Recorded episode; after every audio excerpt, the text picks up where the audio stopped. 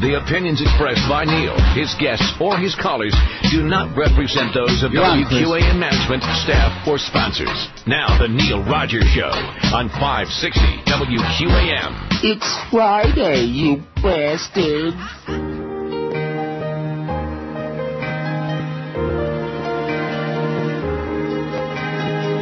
Well, I'm a little gay dummy, a flaming homo, and I like to think politics is something I know. Well, I, I don't know too much, but it's the best this fag can do.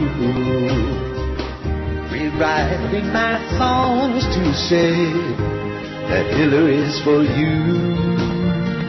You fairy. You may think that I live here, but then again, no. No. No. No. No. No. No. No. Uh, no. No. No. I have a mansion in Windsor, England, because your country blows. No, I only want your money, so a few concerts I do. Oh, Hillary is the biggest bad I ever knew. So I'm telling everybody, vote for the badass girl. And make her the most powerful bitch in the world. Go vote for Bill's wife, go vote for Bill's wife, and keep the White House white. I want a self-entitled and temperamental bull die. Oh, here's some of the worst news in the history of the human race. Just just hot off my uh, machine mon. Okay. Are you standing up or Uh, sitting well, down? I'm uh, sitting down. Sitting up or standing down? Arby Arby's owners buying Wendy's for 2.34 billion. Okay. Normally that would be bad news, but Wendy's ain't what it used to be. Oh no, it, it ain't. No, so maybe this will help. Why not? I, I can't remember the last time I've gotten my order right or something I could eat there at Wendy's. Really? It's tragic. It's a tragic thing to say, but and that's all of them. But I sure hope they don't replace the real meat with that, whatever that Well, it's roast beef. serve at Arby's. The uh, chipped, uh, roast beef loaf. Ooh. And after at least two rejections, billionaire Nelson Peltz has finally succeeded in landing Wendy's in a $2.3 billion deal that would add the chain known for its square burger and chocolate frosty dessert to his ownership of Arby's and its roast beast sandwiches. I do like uh, those potato cakes. I've said that for a long time. Well, those Jamocha, They, uh, I think they discontinued those. They discontinued their uh, their their chicken strips or something like that. Arby's? really good. Yeah, they everybody's you know dropping everything good. They discontinued the potato cakes? I think so. I'm not sure, but uh, yeah, Oh my God. I forget what they dropped that I liked, but I I'm think going it was back that. to bed. Don't do that. I feel I would say about 50% better than yesterday, but um, my head is still. This is either the flu or a bad cold, either Mhm. one of which lasts a week, no matter Sure. what you do. Right, right. You can take all kinds of stuff, which I have That's done, right. to alleviate the symptoms and make it less agonizing. But I, I do sound a little better today, I guess. Yeah, you do. But just before I came on, I started with coughing again. Oh, no. Those coughing fits yesterday. Now, if you were any kind of a guy, you'd have said, "Oh, go back to bed. I'll I'll finish the show." Oh, I was on the verge. You were not. I sure was. he on the verge, Chris? I was virgin. He's on the verge of something, yeah. Yeah, he was on the verge, all right, of eating more fast Obviously, you couldn't have done the show that way. If you couldn't have, uh, if you had come back from the break and you hadn't uh, gotten over that fit, you would have had to stop, What do you mean by that? discontinue. There, was, you know, because that was bad. That was a bad fit. If you, if um, you know, you hadn't gotten fit, right. yeah. If you hadn't gotten over it, there's no way you would have been able to do the show. And there were like telegrams coming in from all across North America. Oh, Neil, I sure hope you don't croak on the air. Now, actually, the real story is that they're probably got an increased audience out there. Mm-hmm. The word of mouth. Oh, he's going to croak Oh, yeah. on the air, the old fag. Were on the edge of their seats. I don't think so. I think I'm getting over this thing, although I have uh, something Uh-oh. on my nose. I think it's gold, but it's Siren. not really. Huh? It's not gold. It's not. Oh, hear the sirens? Yeah. Now that you have the window open, boy, it's now like that I cracked the window so I can get some fresh air in here. I wish to hell they would turn the damn AC on in this building already, for Christ's sakes. That's a bitch when you're in a building. A lot of mm-hmm. ho- ho- same with hotels. They can have either the heat or the AC, but not both. Huh. Yeah, you never heard of that? I, I guess in That's older how buildings, is here. That's how it is. like you got the radiator. In late October, they turn the heat on, and then I think in the first week or second, about like the fifth or tenth of May, they finally turn the AC on. Hmm. Now today it's going to be 68. Why do we need the damn heat? What do we need the heat for? Why can't we Right. turn over to the damn uh, A- AC so we can get some circulation in here, man? Get some air blowing. That's what we need is some good blowing in here, and certainly not what you're thinking about. Yeah, that kind. I'm sure that never stopped. Non-stop. If one, if just one ear would open up, my life would improve eight million percent. Just one ear. Just one. Remember that song by? Doris Troy, just one look. Remember that? Mhm. Yeah. Just Good song. one ear. Just one ear would like pop like that. Oh, I would be dancing. I would get, go out on the balcony and dance in my boxer shorts. And it would probably come and take my fat ass away, but that's all right. And these chunks keep coming back in your nose, you know. No matter how many times you keep picking them out of there, they keep coming back like dried blood. Oh, gross. Mm-hmm. That's the Lord, though. He works in very mysterious ways.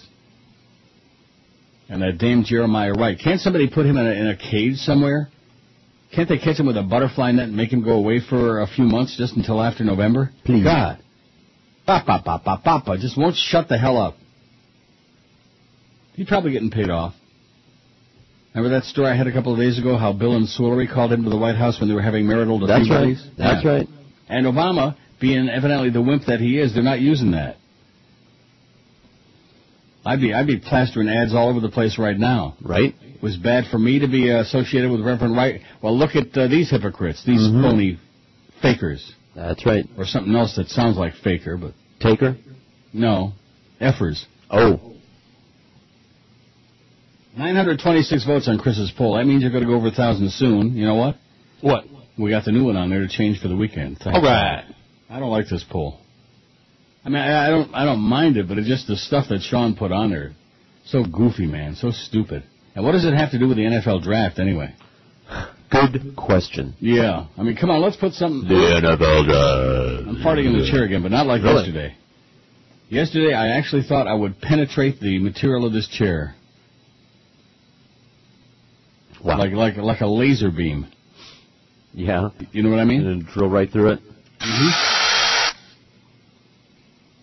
What makes you fart the worst? 927 we got. Baked beans 106. Oh, I'm sorry, 166. Excuse me. Eggs 107. Dairy products 95. That was a late addition too. Thank you, Brandon. Dairy. I mean, dairy makes you fart like a racehorse. Beer, beer 81. Black bean 72. Veggie 71, burrito 61, especially if it's got beans in it. A bean burrito. Mm-hmm. Chili 57, onions 57. I love onions. Oh yeah. Remember I told you about those onions? Sure. Um, what were they? Sauteed onions Oh, yeah. at Morton's the other night. Oh Mhm. God, was that good? That was a great meal. Sauerkraut 53. Protein drinks 36. Speaking of great meals, Giovanni's in the Parkland brought great food for the guys yesterday. They raved about it. Including wings You, sauteed people onions. out there, there's only 52 left. 48 we sold and 52 still left the next day. That kind of stuff doesn't happen on this show ordinarily. It uh, it hurts when it does. But as soon as they knew that it was Petey Lenny's account, think that was it. oh, they ran. Oh my God. They said, they don't serve those little burgers, do they? And I said, no, that's not the place. Sauerkraut 53, protein drinks 36, hot wings 15, uh, 16, sit up 16, Cheerios 11, curry 10. You don't have to be a uh, Punjab man to have that curry. But it helps. I hate curry. I don't. I don't like it. I don't like it either. Life cereal seven, souvlaki six, and MSG five. MSG makes you fart. I never heard that in my life. I think that's bogus. MSG will make you die, but not fart. Nine thirty we got. You need seventy more, then we'll change the poll. Excited about that? Very excited. Oh, boy. A rough week, man. Rough week for the old queen. Just bad, bad head cold. Or maybe it's the flu, or maybe it's the prelude to death. Who knows? To a wicked death. Remember that poll I took? Right? And there was a whole bunch of people said, we wish you would a wicked death. That's right. Typical South Florida greetings. Mhm. Die and do it soon and do it very uh, painfully. Speaking of pain, Moorestown, New Jersey. More charges have been filed against a Burlington County police officer who was recently charged with sexually assaulting three girls. Authorities announced Moorestown officer Robert Melia Jr., 38, has been charged with four counts of animal cruelty after allegedly engaging in sex acts with cows between June and December 2006. Melia and his former girlfriend, Heather Lewis, were previously charged with three counts of aggravated sexual assault and one count of criminal sexual contact with three girls in his Pemberton home from 2003 until 2006. He's being held on $510,000 bail. I guess maybe the cows didn't run away so fast. No. Or maybe the cows liked it. I, I don't know. I got a picture of this guy here. Looks like a real scumbag. Not really. I just, yeah, now that we can say that, I just thought I would say it. Okay, good. You know what I mean? Mm-hmm. Scumbag. Right. And of course, this big story in New York: cops not guilty in groom shooting. They're having a nervous breakdown. Uh, I'm not going to suggest there's going to be riots in New York about this, but the uh, dark folks of the city are really, as usual, and rightfully so in this case, pissed off and fired up, fired off and pissed uh, off about this, which we'll get into in a second. No calls today, by the way. Aw. What? You No, want I'm, to take one? I'm kidding. I'm kidding. You want to take one? There isn't one, but. Like I like I said. Good. Biggest names. The best talent. This is Neil Rogers. Sports Radio 560 QAM. 1017 at 560 WQM. Here's our schedule for today. You want to mark it down on your arm? Okay. The Jerk Show 2 to 4. The Mad Dog at Daisy Dukes from 4 to 7. Joined by Joe Rose from 5 to 7. Mad Dog and Little Dog. Dolphins All Access 7 to 9 and the DA Show 9 to midnight. Well, what's the Daisy Dukes? Sports bar type thing? A what? Well, the place is a sports bar. Daisy Dukes are really are really really really small shorts. Right. Cut Like off. Daisy Duke used to wear. They're really what? Small shorts. The kind that you what wear. are you talking about?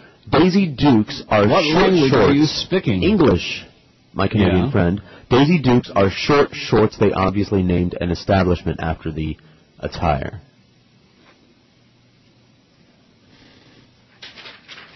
I see. Callers right now, caller number five. At 1-800-227-0560 wins a pair of season tickets for the 2009 Florida Panthers season. All right. Today only, today only, all 2008 Florida Panthers season tickets are half off. For details, go to floridapanthers.com. Tickets will be upper level sideline. In other words, bring your own binoculars, but at least, uh, you know, it's uh, something. Right. Today, what? The price is right. Caller number five right now, 1-800-227-0560 wins a pair of season tickets for next year's Panther season. Without Jacques Martin behind the bench. He'll be upstairs. He'll be up there. Maybe the ghost of BM will be up there with him and the ghost of Bowtie and all those other losers, that long string of losers. Mike Keenan, his uh, ghost will be up there. So there you go. Call right now, 1-800. How are we going to know when this is done? That's I all. did this. How, you do this to me all the time. We had a thing yesterday with those certificates we gave away, Mhm. and I have no idea if we ever gave them both away or not. Of course we did. Yeah. Well, how do you know that? They within seconds they go. Free. Remember the word? What? Free. You know they go Yeah. for free stuff. Well, I want to know if because I don't want to keep reading and then people They'll, are uh, gonna- rush right I'm in ashamed. I will let you know. Well, who's going to tell you? Flea? Yep. Or someone, or Rolly, whoever's manning the phone. I see. A judge acquitted three New York Police Department detectives of all charges this morning in the shooting death of an unarmed man in a 50-bullet barrage just hours before he was to be married. Detectives Michael Oliver and Gescard Isnora were found not guilty of charges of manslaughter, assault, and reckless endangerment in the death of Sean Bell, 23, and the wounding of two of his friends. Detective Mark Cooper was acquitted of reckless endangerment. Justice Arthur Cooperman issued his verdict in the bench trial. There was no jury. Hundreds of people gathered outside the Queen's Courthouse in anticipation of the verdict. The Reverend Al Sharpton called for calm. He was accompanied by Bell's fiancée and other supporters on the steps of City Hall. Bell, 23, was killed just before dawn on his wedding day, November 25, 2006. He and several friends were winding up an all-night bachelor party at the Kalua Club in Queens, a strip club that was under investigation by NYPD undercover unit looking for into complaints of guns, drugs, and prostitution. Oh, not una prostituta. See, Ooh. tickets gone. All right. Panther tickets are gone. Undercover detectives were inside the club and plainclothes officers were stationed outside. Witnesses said that about 4 a.m. closing time, as Bell and his friends left the club, an argument broke out. Believing that one of Bell's friends, Joseph Guzman, was going to get a gun from Bell's car, one of the undercover detectives followed the men and called for backup. What happened next was at the heart of the trial prosecuted by the Assistant District Attorney in Queens. Bell, Guzman, and Trent Benefield got into the car with Bell at the wheel. The detectives drew their weapons, and Guzman and, uh, said Guzman and Benefield testified that they never heard the plainclothes identify themselves as police. Bell was in a panic to get away from the armed men, his friends testified, but the detectives thought Bell was trying to run down one of them, according to their lawyers, believed that their lives were in danger, and started shooting. I mean, like wildchild. In a frantic 911 call, police can be heard saying, shots fired, undercover units involved. A total of 50 freaking bullets were fired by five NYPD officers. Only three were charged with crimes. Oliver, who reloaded his semi-automatic in the middle of the fray, fired 31 freaking times. Isnora fired 11 times, and Cooper, whose leg was brushed by Bell's moving car, fired four times. No gun was found near Bell or his friends. Soon after his death, Sean Bell's fiancée, Nicole Paultre, legally changed her name to Nicole Paultre Bell. She's now raising the couple's two daughters, ages five and one. I tell them that Daddy's in heaven now, she said. He's watching over us. He's our guardian angel. He's with the Lord now. He's going to be here to protect us and make sure nothing happens to us. Right. Lying bitch. That's it's all you people, you know. Lie to your kids. Make up all these stories to try to, you know, alleviate the pain. Right. Tell them Daddy's dead. He got shot by a bunch of crazy white cops. Detectives Endowment Associated, uh, Association President Michael Palladino said forensic and scientific evidence presented during the seven-week trial contradicts the testimony of prosecution witnesses. But Paultre Bell's father, Leslie Paultre, said for those naysayers who said the police were doing their job, they should imagine their child in that car being shot by the police for no reason. Paultre Bell, Guzman, and Benefield have filed a wrongful death lawsuit in federal court that's been stayed pending the outcome of the criminal trial. Guzman was shot 16 times, and four bullets, too dangerous to remove, remain in his body, according to his lawyer Sanford Rubenstein. Federal prosecutors in the Eastern District of New York have been monitoring the trial. In the event of the acquittal, it's likely authorities would conduct a review to determine whether there were any civil rights violations. All three victims were African American. And the dark folks in New York are not happy. And Al Sharpton is saying, everybody be calm, everybody be calm. You know how he and uh, Jesse always keep everybody really Yeah. calm. Not. Always get everybody whipped up into a frenzy, so. What's there to say, you know? It's justice in America. Crazy people with guns. Everybody's got guns. Let's have guns in school. Let's have guns in church. Let's have guns in shul. Sure. Let's have guns in movie theaters. Let's have guns in uh, rock concerts. Guns for everybody. Let's have guns in Cracker Jack boxes. Let's have guns at Hooray. sporting events. So we can avoid all this needless bloodshed. That's right. If only everybody had a gun. Oh, look at that. Record gas prices again.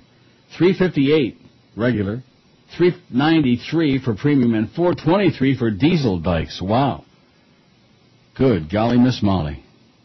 So I can throw this away, right? I Well, guess. I guess uh, now they want me to promote this thing about today only. All 2008 Florida Panther season tickets are half off. See, I think what it means is 2009. Well, first of all, none of this makes any sense because it's 2008 to 2009. okay. Well, the the 2008 season, uh, such as it was, is over. Yeah, 0708's over, yeah. So 0809. Who wrote this? What what moron? What simpleton wrote this out? I don't know. I'm guessing Lee. Flea? You know, you're always talking what a great guy he is. Yeah, he is. he is. I, I'm thinking about those pictures that he tried to send me on online. That wasn't him. Who was that? That was that Steve the- Sloan. Steve Sloan. What is another winner for it? At least they're working on our show. That's good. We like them That's a lot. right. Even though they're, well, they work for us. So what do you expect? Well, he's an American. Maybe he can't speak good English. Today only, all 2008 and 09, Panther, to the, for next season, okay? Christ, why can't it just say that all Panther tickets for next season are half off? For details, go to floridapanthers.com. Christ. Attaboy, Flea, you're doing it, baby. Well, that's the blind leading the blind. You know, we got a lot of people in there. Oh, what, what's this place? Is this a radio station or like a diner? A lot of food in here. A lot of bugs. Now, I, at the risk of sounding foolish, which wouldn't be the first time, and asking a ridiculous question, uh, did they ever finally get a bug man to come in there, like my buddy Steve, or Oh, I, maybe not uh, that Not I've that you seen. know of. Not that I've seen. No. Because I remember sitting in that studio where you're sitting now, and all the little ants running around and Sure. the flying Gnats. objects, Lots of and gnats. gnats flying around. Yeah, and we'd say to Greg, "Can't can't you like trade it out? Get a damn exterminator in here, you jackass!" And he'd go, "Boo hoo hoo, oh hoo hoo." Well, he was busy. He had a lot, of uh, issues, you know. Maybe now instead of eating good and getting fat, my identity was stolen and now my life is just crap. C-R-A-P, that spells me. My credit is crap.com, baby. 1031 at WQAM. I got some bad news for us. Uh oh. Brandon sends me an email. It says at the end of the show yesterday and right now, the audio quality is so distorted and bad. Not the bits or the drop-ins. They're clear as a bell, he says. Sounds like your mic volumes are turned all the way up without turning up the actual volume. So it sounds like you're talking with a mic in your mouth. He's talking about on the uh, internet stream, I presume. Right. Yeah. We were having complaints yesterday. Well, we got more problems right now. We Well- might want to alert the engineers to All not that Hey, uh, engineers. Yeah, we told them once. And, and that today or yesterday? Yeah, today. So in other words, you've already had more complaints about that? Uh, yeah, we told them that it sounds that a the little streaming overmodulated. is all screwed up again for a change?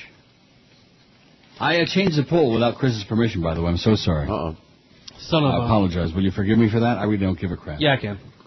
Well, I changed it because I don't like this poll. Uh, In fact, Charlie B's polls lately, even well, this other one's pretty good. I put up, although the choices on there are bizarre. He's uh, I don't know what his problem is. He ran out of material and he refuses to stop. You know what I mean? Mm-hmm. Like me. Where's that one I read to you this morning? Even even George, who doesn't care about the poll, he uh, when I was Well. looking to change it, I mean, you said, "Come on." I don't completely don't care about it, you know. Oh, it was about gas. Where do you find the cheapest gas? At what kind of station? Hmm. Anyway, here's the final tally on our fart poll, Joyce. 955 vote. What makes you fart the worst? Baked beans, 171. Eggs, 110. Dairy products, 97. Uh-oh. Now, does that include, like, yogurt? I presume. It's dairy. I don't think yogurt makes me fart. I don't know. I don't eat yogurt. I should. In fact, right now, if you really want to be nice, I could take like 10, 15 minutes and go down the street and go to the supermarket and get a bunch of yogurt. The really good stuff, you know, with the sugar in it. Mmm. Dairy products 97, beer 84, veggie 77, black beans 74. See, the, the problem, the, the closest place is my little convenience store across the street Mhm. with a Chinese lady, no speaking English. They don't have any real food in there. You know what I mean by Oh, that? okay. No, I mean, what, they have Chinese food?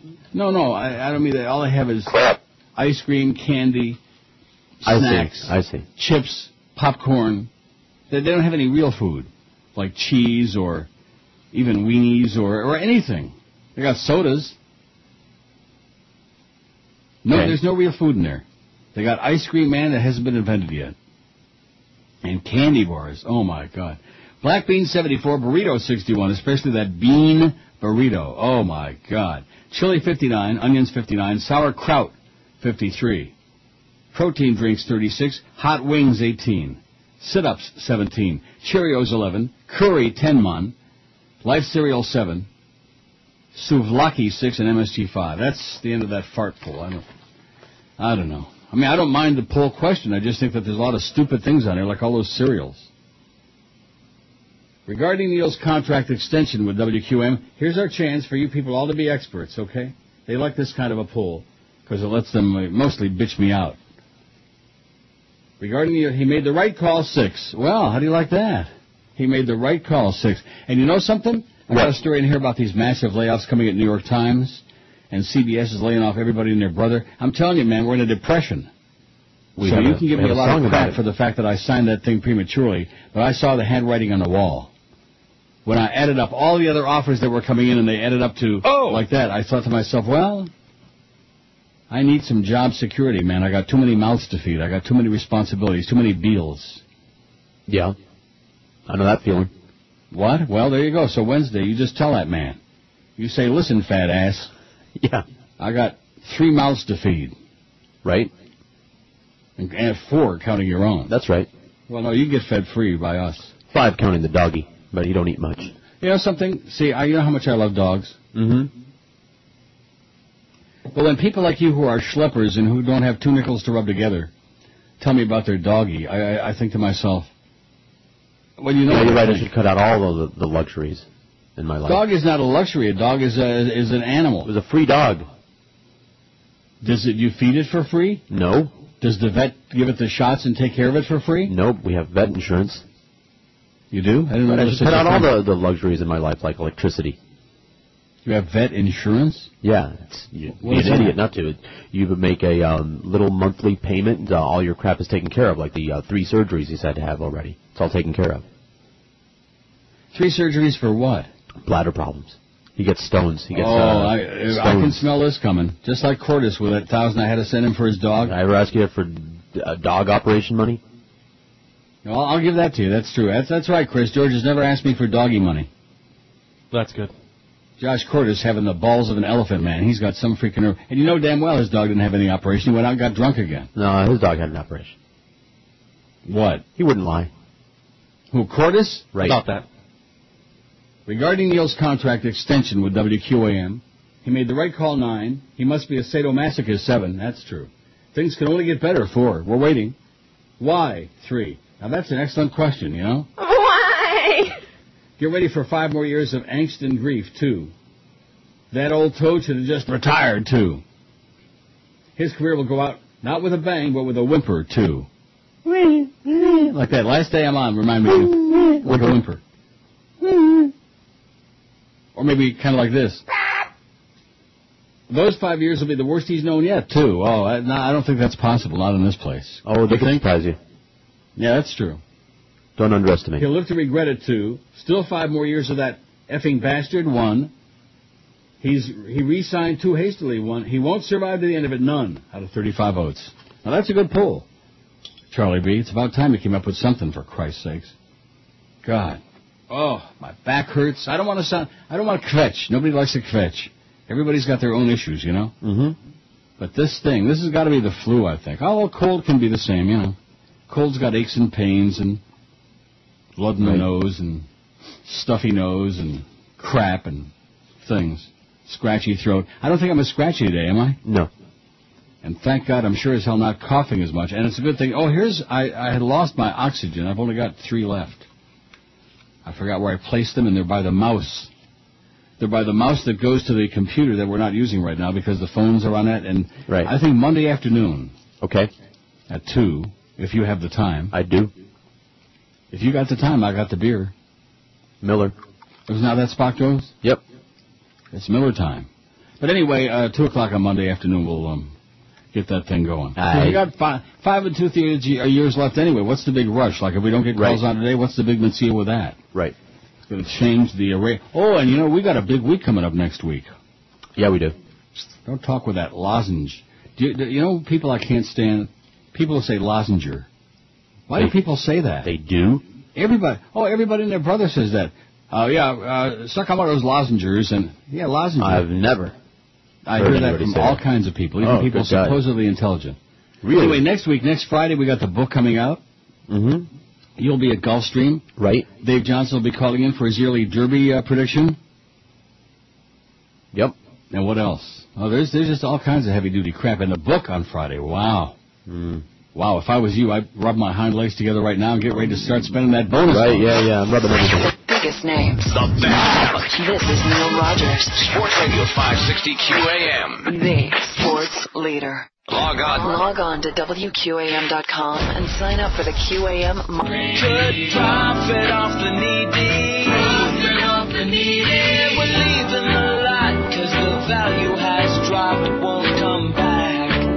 Won't come back. Won't come back back, won't come back, won't come back, won't come back. Quick, screwed. Yeah, that was a horrible show, by the way. I hated that show. It was Welcome horrible. Back, Kotter. The worst. Did you like that show? It was horrible. Awful. Awful. Well, we finally agree on something, although mm -hmm. I think you're just saying that to be, uh, I don't know. To be nice? One of my. You like that show? Chris, you never saw it, did you? I saw it on reruns. It was, and? you know, it was after school show. Horrible show. Yeah. Now, wasn't that the show with John Travolta? Yeah. Yeah. Bimini What was his character on that show? Vinnie Barbarino. And who was the teacher? Gabe Kaplan. Gabe Kaplan with that silly ass mustache. Oh Mhm. my god. The, the people, guys who run around with silly ass mustaches like Oh my, what is that all about? But be pleased to know that he's still got the same silly ass mustache. Uh, whatever. The Rim Man. Your close personal friend. He asked Yeah, about you. yeah. Did he really? Yeah, he said, "Is that George still the same a hole he always been?" No, he didn't Uh-huh. say anything about it. Um, he didn't say a word about More one. He did, wasn't, I wasn't talking behind your back, Uh, whatever. unlike some other people who talk behind my back. Right. All your friends. Black leader in House denounces Bill Clinton's remarks. You know, I'm so glad. Because as much as she just, I still can't get over the fact that she looks straight into the camera and she talks about counting the votes in Michigan and Florida. Hey. What, what is she talking about? Everybody agreed that they weren't going to count, and especially Michigan when everybody else took their name off the freaking ballot. Yeah, but she really wants them to now. Yeah, and I can't imagine why. And the media just go right along singing their song and talking the same the same talking heads and Pat Buchanan and uh, that bitch Rachel Maddow from Air America and all these other same stupid ass idiots talking crap. Ba ba ba ba ba ba. ba. So I watched some hockey last night. Yeah, how was it? It sucked. Montreal won in overtime, which really pisses me off. Really bad. Flyers blew it. They blew it right there in the last minute of regulation, then they blew it in the first minute of overtime, got it over fast. And the damn Red Wings won again. God, I hate them. Like poison. The third ranking Democrat in the House of Representatives and one of the country's most influential African American leaders sharply criticized former President Bill Clinton this uh, yesterday afternoon for what he called Mr. Clinton's bizarre conduct during the Democratic primary campaign. Bizarre is the understatement of all time. Representative James E. How come I didn't cross out the break at 40? We sure did it, didn't we? Mhm. Oh, yes. I get really nervous when I don't cross it out, and I think to myself, did we really do the break or did I forget about it? Well, you know how it is when you get to be old and senile and febrile, whatever that means. Right. What does that mean, febrile? I don't know. Did you make that up? No, F E B R I L E. There's such a word like uh, incompetent, like unable to like. Marked or caused by fever. Yeah, How do you like that? febrile.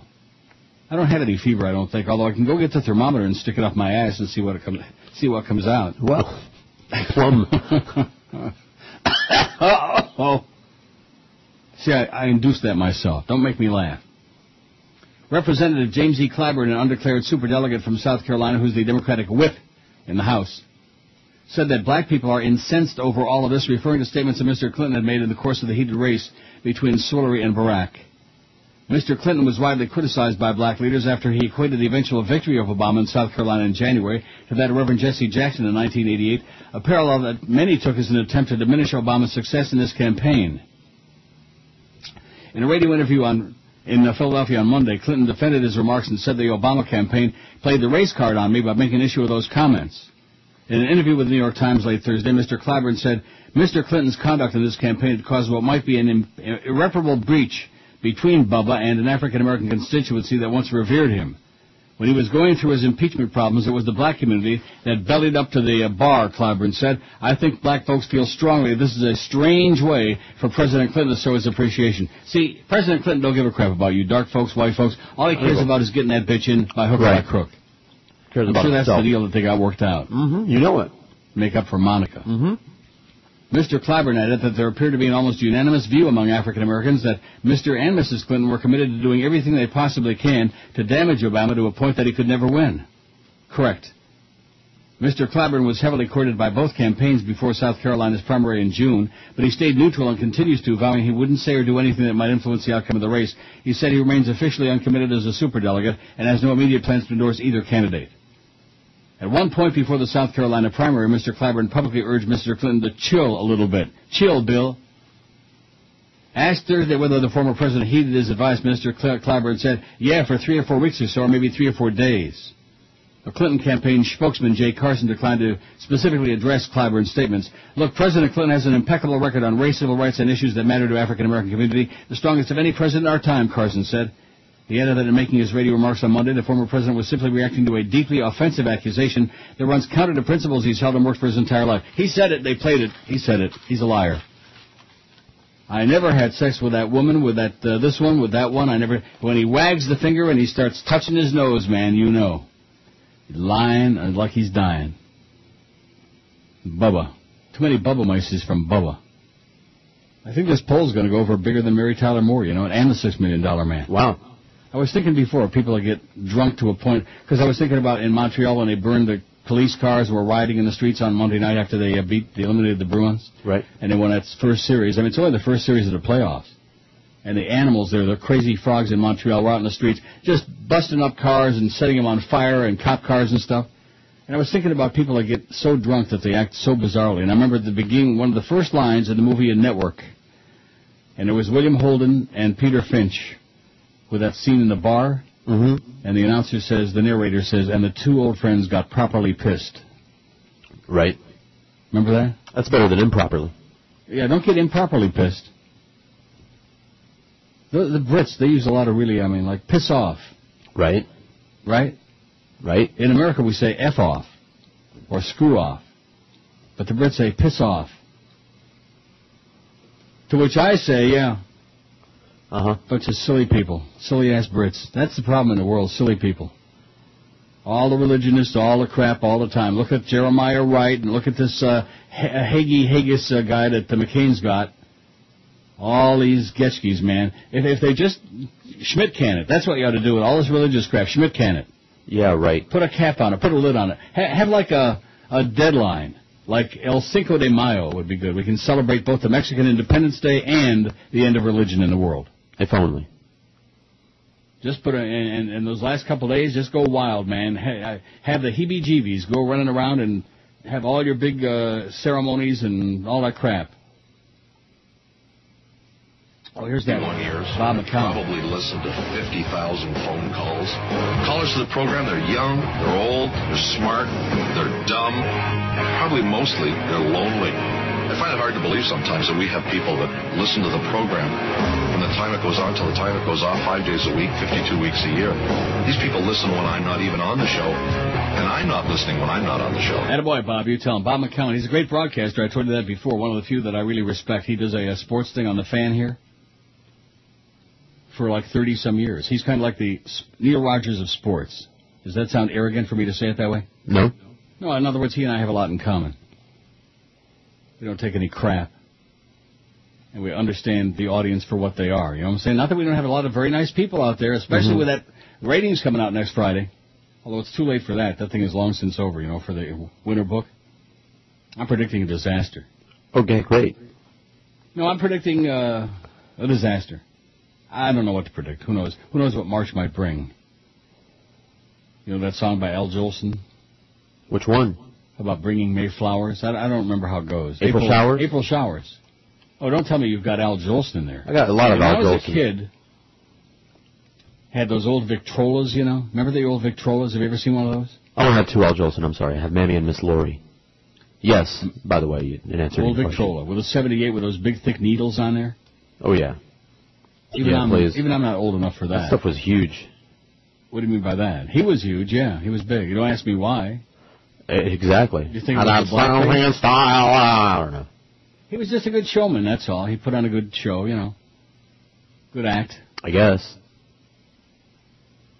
When April showers, I, that was all, you know. I'll have to go get that. Don't go get it, please. Go Don't get start playing Al Jolson for crying out loud. We got over Too five late. years to go. Here's that poll result on um, Charlie B's very, very scientific poll.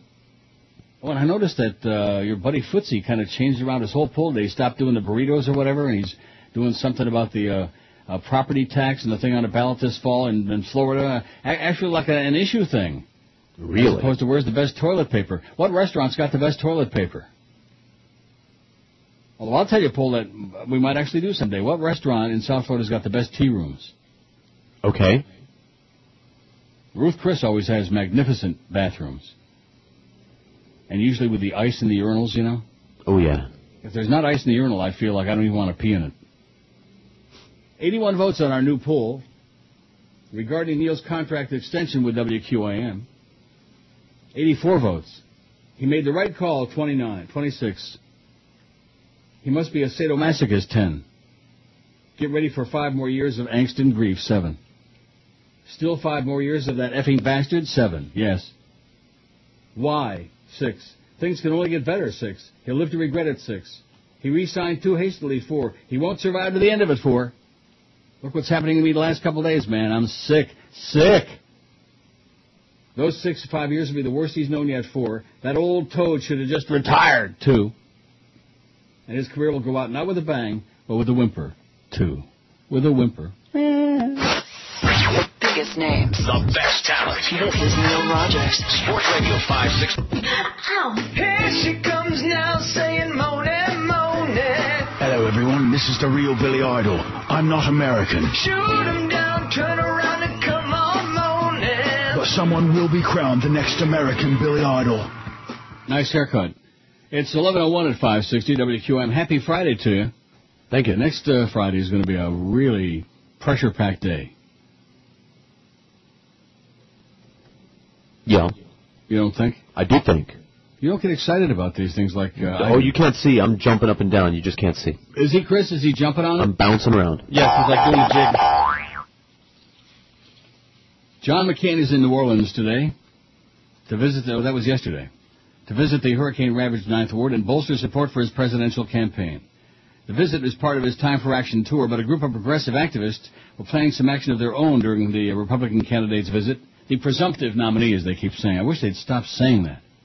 Presumptive nominee. MoveOn.org is planning to present McCain with a petition calling on him to reject the support of a radical right-wing preacher who said Hurricane Katrina was a manifestation of God's wrath against New Orleans because the city was planning to host a gay pride parade. The group is gathering virtual signatures. The petition reads, John Hagee continues to blame the people of New Orleans for the catastrophe of Katrina. Senator McCain, if you reject intolerance and bigotry, reject Hagee's political support and stop courting hate mongers like him. Amen. Hallelujah.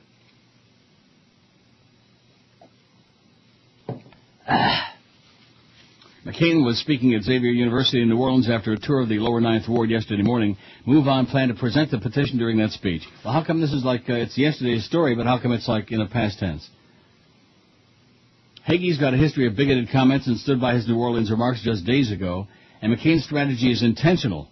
He's been working hard to court far-right leaders like Jerry Fall, Fallball. How can he court him now? Did I just dream that he croaked? Who? Jerry Falwell? And John Hagee, despite their hateful views. Even when he was, you're you're on another planet today. Don't worry. Just don't. Oh, okay. Yeah, but he did croak. I know that. Even when he was pressed about Hagee's hateful views, McCain said he was glad to have his endorsement. Move On says in an email to supporters encouraging them to sign the petition. John McCain is relying for political support on a man who preaches bigotry and exclusion, who spreads the kind of hate that allowed Katrina to become a man-made tragedy. While the media is focused on his New Orleans visit, we need to call him on it. A McCain spokesman was unamused by the petition plan, unamused. McCain's campaign spokesman Brian Rogers tells The Swamp, John McCain has clearly stated he rejects these types of statements. It's unfortunate that at a time when he's bringing people together in New Orleans, the left-wing liberal group MoveOn.org is engaged in the same old divisive political attacks that the American people are so sick and tired of. Right. It's okay to be carrying on about Jeremiah Wright. That's okay because that's the other side. Hagee's also been criticized for disparaging Catholics, Muslims, and gays and lesbians. The Democratic Party called on McCain to renounce Hagee earlier this year. He said he didn't agree with all of Hagee's positions, but he hasn't specified which specific statements he disagrees with. We need to let Senator McCain know he can't use New Orleans for a photo op while still courting the political support of hate mongers like Hagee. Move on says New Orleans deserves better, and America does too. Amen to that. Old toad. Nasty old temperamental toad. I think him and Bubba ought to elope. Good plan. Well, here's the uh, poll results from Indiana.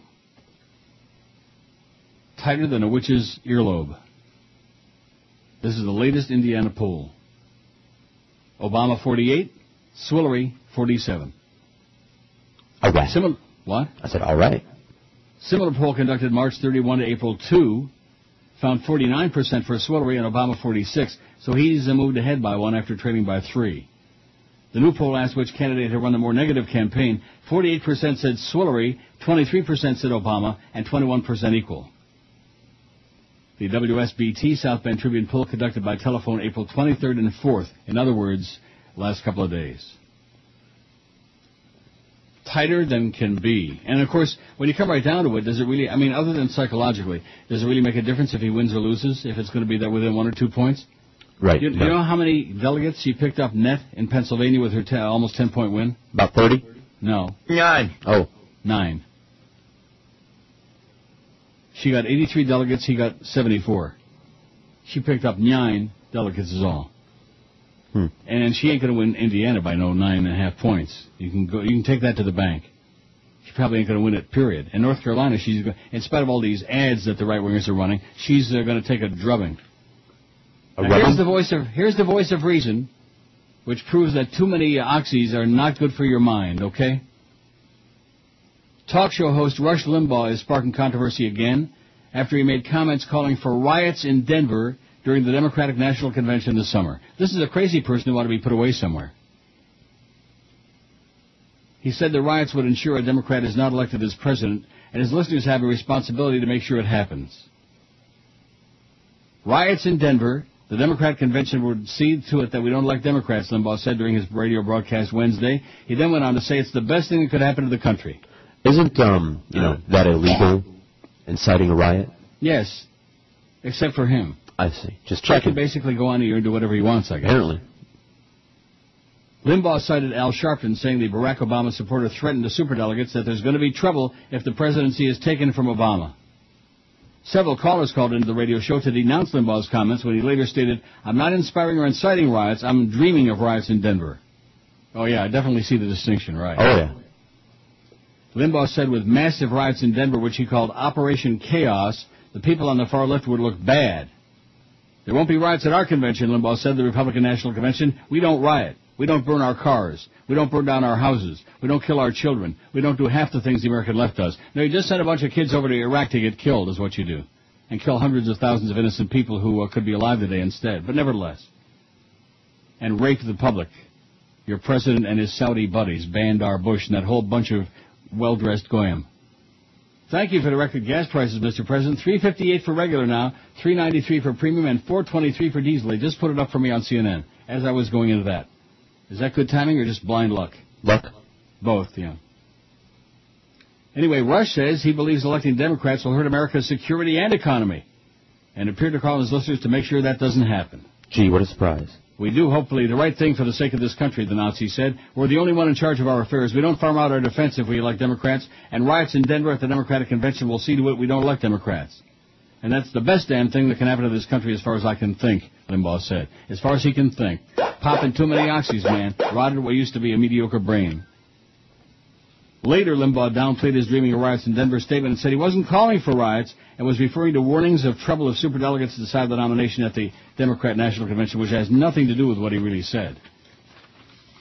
And you know damn well that they're not going to overturn the will because uh, then there will be some real tourists if they try to do that. Mm-hmm.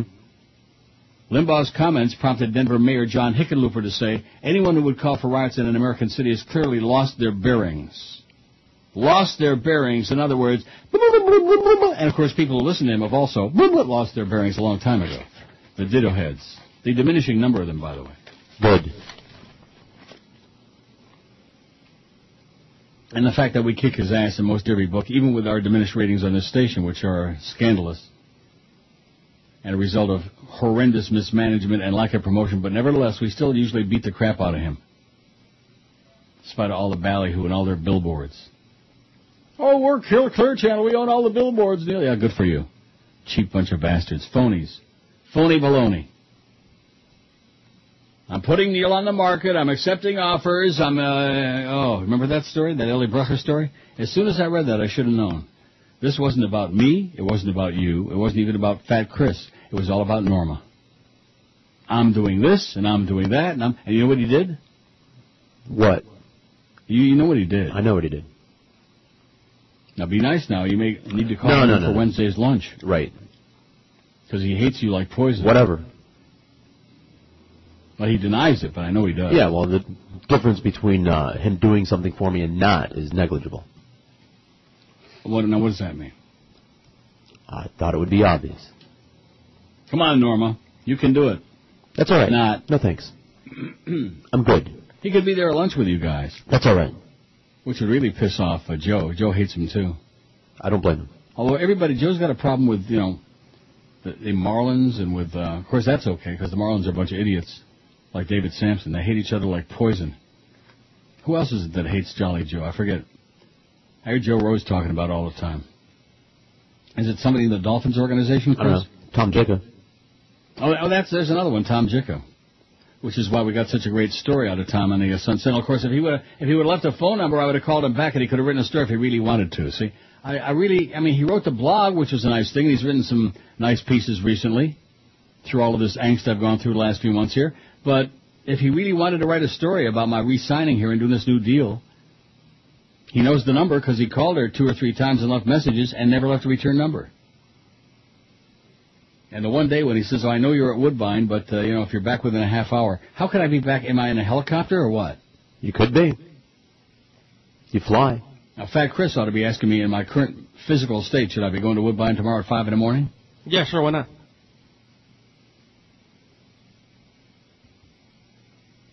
You know, you better watch it because uh, if you don't, I'm going to look at that picture of you again Uh-huh. from yesterday. I'll take a better one. I'm Let- clean let- shaven let's Let's just look at it this way: some people don't photograph well. Sure. Some some people photograph very well, and then when you see them in person, it's like, gee, is that the person that was in the picture? You know what I mean? Uh huh. And then there are just some people who are Uh-huh. grotesque. Biggest names. The best talent. This is Neil Rogers. Sports Radio 560 QAM. The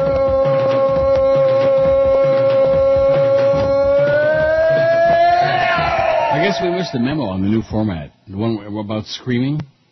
We could do that. Not Screaming. not that Oh, kind of uh-huh. screaming, oh, well. but screaming like Joe Rose does and the Jerks does. And he starts that show every day, and usually I try to get out of here before that music starts. Yeah. Screaming and puking and wailing. And now, is that to get the attention of the audience to make sure that they know he's on? I, I think that's This might the not be a good idea. idea, by the way. 143 votes on our poll. Did I screw up by or what? And so far, 37 said I made the right move. How do you like that? All right. What do you think? I voted for uh, what was it? Get ready for five more years of angst and grief. Oh, I'm ready. I'm not expecting anything to change. Like that thing with the streaming today. Is that still going on, or do we know? We don't know. I don't know. And it's the Waiting end to of hear back Pesach, from by the way. What? Waiting to hear back from Eric. Well, Eric better uh, give us a little heads up and heads down. You know what they call that No. in Orlando? No. What? Illegal. Oh. Um, so we know about that. So end of Pesach. I told you it was more than one or two days. You go in, man. You think you know something. Sitting there reading a calendar. Like, I don't know that pa- Passover goes on for like days and days and ever. Why would you stock up with 50,000 pounds of matzah if it was only for one day? I give up. Because you like it? Now, I'm trying to think of who it was. Which sales hole and which station. Was it this station or was it IOD? Where they tried to talk me into that LASIK surgery? Uh, periodically, it, uh, it comes up, so I think probably both places.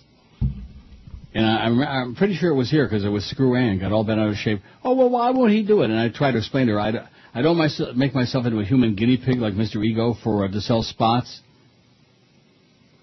I'm not interested in anybody slicing into my eye, okay? I'm not interested. I don't care how they do it. I don't wanna. I don't wanna. Okay? I'm, I'm sure it was on this station. Well, why won't he do it? We don't understand why. why. Because I don't wanna. Let somebody go slice your eyes. Patients harmed by LASIK eye surgery alternated between fury and despair today as they told federal health officials of suffering years of eye pain, blurred or double vision, even of people driven to suicide. Why won't Neil do it for us? I don't understand what's wrong with him. He won't cooperate with the sales department. He's always such a bastard. Go find another guinea pig, bitch. Too many Americans have been harmed by this procedure, and it's about time the message was heard, said David Shell of Washington, D.C., who had LASIK in 98 and says he hasn't experienced a moment of crisp, good quality vision ever since. Let me say it again. He says he hasn't experienced a moment of crisp, good quality vision since. Colin Dorian was a college student when he was told he wasn't a good LASIK candidate, but went ahead anyway, and his father Gerald described six years of eye pain and blurred vision before reading his son's suicide note to an FDA panel. I can't and won't continue facing this horror, he said. Matt Kotsovolos actually worked for the Duke Eye Center. We had a more sophisticated LASIK procedure in 2006 and said doctors classified him as a success because he now has 20/20 vision, something Kotsovolos charged as a deceptive industry practice. For the last two years, I've suffered debilitating and unremitting eye pain, he said. Patients don't want to continue to exist as helpless victims with no voice. How do you like that? Mm-hmm. A decade after LASIK hit the market, the FDA is taking a new look at whether warnings about its risks are appropriate and pairing with eye surgeons for major study to better understand why who has bad outcomes and why. Most LASIK recipients do walk away with crisper vision, and the American Society for Cataract and Refractive Surgery reviewed studies showing about 95% of patients say they are satisfied with their outcome. But not everyone's a good candidate, and an unlikely fraction, unlucky fraction do suffer life-changing side effects poor vision even with glasses, painful dry eyes, glare, or inability to see or drive at night. All of these things. How big are the risks? The FDA agrees that about 5% of patients are dissatisfied with LASIK. How many struggle daily with side effects? How many are less harmed but unhappy they couldn't completely ditch their glasses? The range of effects on patients' quality of life is a, a, a big unknown. And the reason the FDA held, a, public hearing today is part of its new move. Clearly, there's a group who are not satisfied and don't get the kind of results they expect, said Dr. Daniel Schultz, the FDA medical device chief. The study should help us predict who those patients might be before they go ahead and have the procedure. And then, oops, oh, too late. Sorry. Sorry, mister. About 7.6 million Americans have undergone some form of laser vision correction, including the $2,000 per eye LASIK. LASIK is quick and, if no problems occur, painless. Doctors cut a flap in the cornea, the clear covering of the eye aim at a of the eye, aim a laser underneath it, and zap to reshape the cornea for sharper sight. This is written so poorly, even you couldn't read it. Doctors advise against LASIK for one in four people who seek the surgery, said Dr. Kerry Solomon of the Medical University. Do You hear those sirens again? Not yet. You can't hear them? Not yet. They're there. Wow.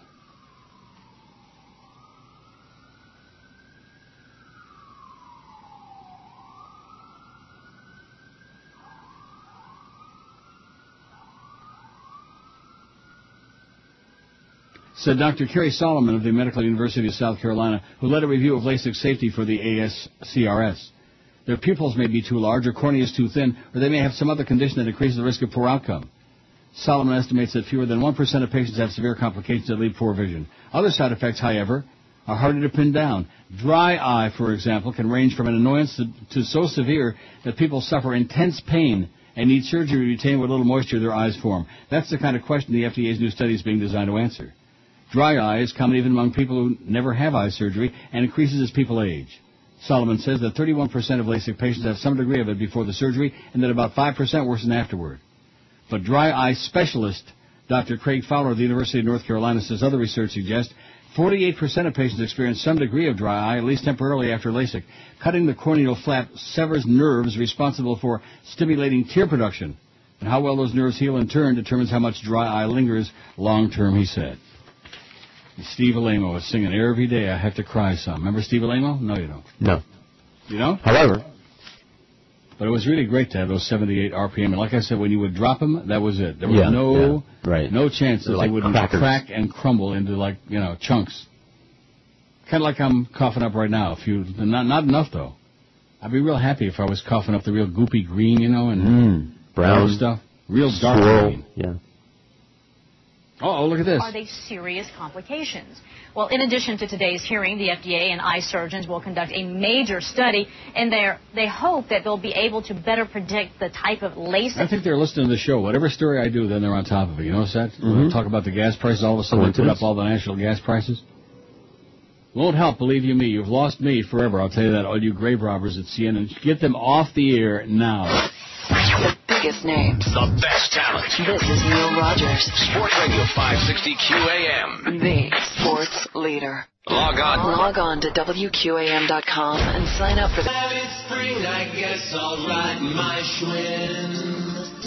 Three dollars and thirty-seven cents a gallon. It'd be cheaper to fill my tank with gin.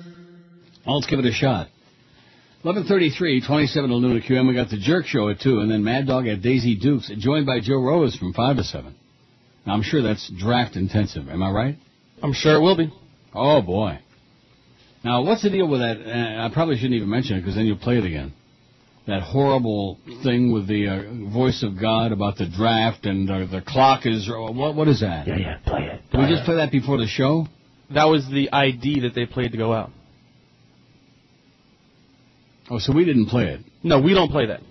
Oh. I can if you'd like. That's right, we can. We can uh, hook it up. I can up. play that as the No. ID for the today instead of the, you know, the. No, because it's important. No. All right, I'll play it. Don't for do you. it.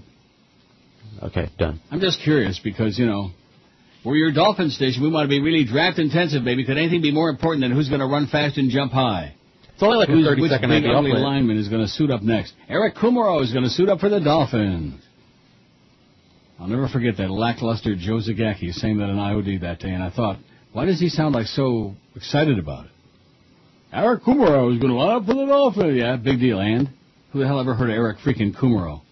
How did that work out, Chris? Don't know. I don't think I was really watching him much back then. No. Doug Thompson says Hillary Clinton's racist appeal. One expects racism from Republicans. The part of the elephant could merge with just about any white supremacy group and not miss a beat. Hell, most people wouldn't see any difference. But overt racism from a Democrat is something else, although it shouldn't surprise anyone that Swillery Rodham Clinton would use racism in her anything goes quest for the Democratic presidential nomination. Exit polls from Tuesday's Pennsylvania primary shows nearly a fifth of those who went to the polls admit racism determined how they voted. And that's just those who admitted it. Most racists will swear on a stack of Bibles that they don't hate blacks. Hillary Clinton won Pennsylvania because she pandered to the overt racism that exists among blue-collar whites, as well as the latent racism in too many others. She won because the bulk of her appeal comes from the less educated, the less tolerant, and the less intelligent among us. If you're a stupid, illiterate, gun-toting white hick, you probably voted for Hillary. And so did your ignorant, baby-popping, big-haired wife, as well as that bleach blonde barmaid that you're seeing on the side. Now, before you hoist your stars and bars, clean your your AR-15 and hunt me down as another northeastern liberal who looks down his nose at just plain folk. Remember that I can talk about chicken fried racism with some authority because I'm a product of that culture. A son of the South, raised in the Bible Belt where Southern Baptists sowed wild oats on Saturday night and then went to church on Sunday and prayed for crop failure.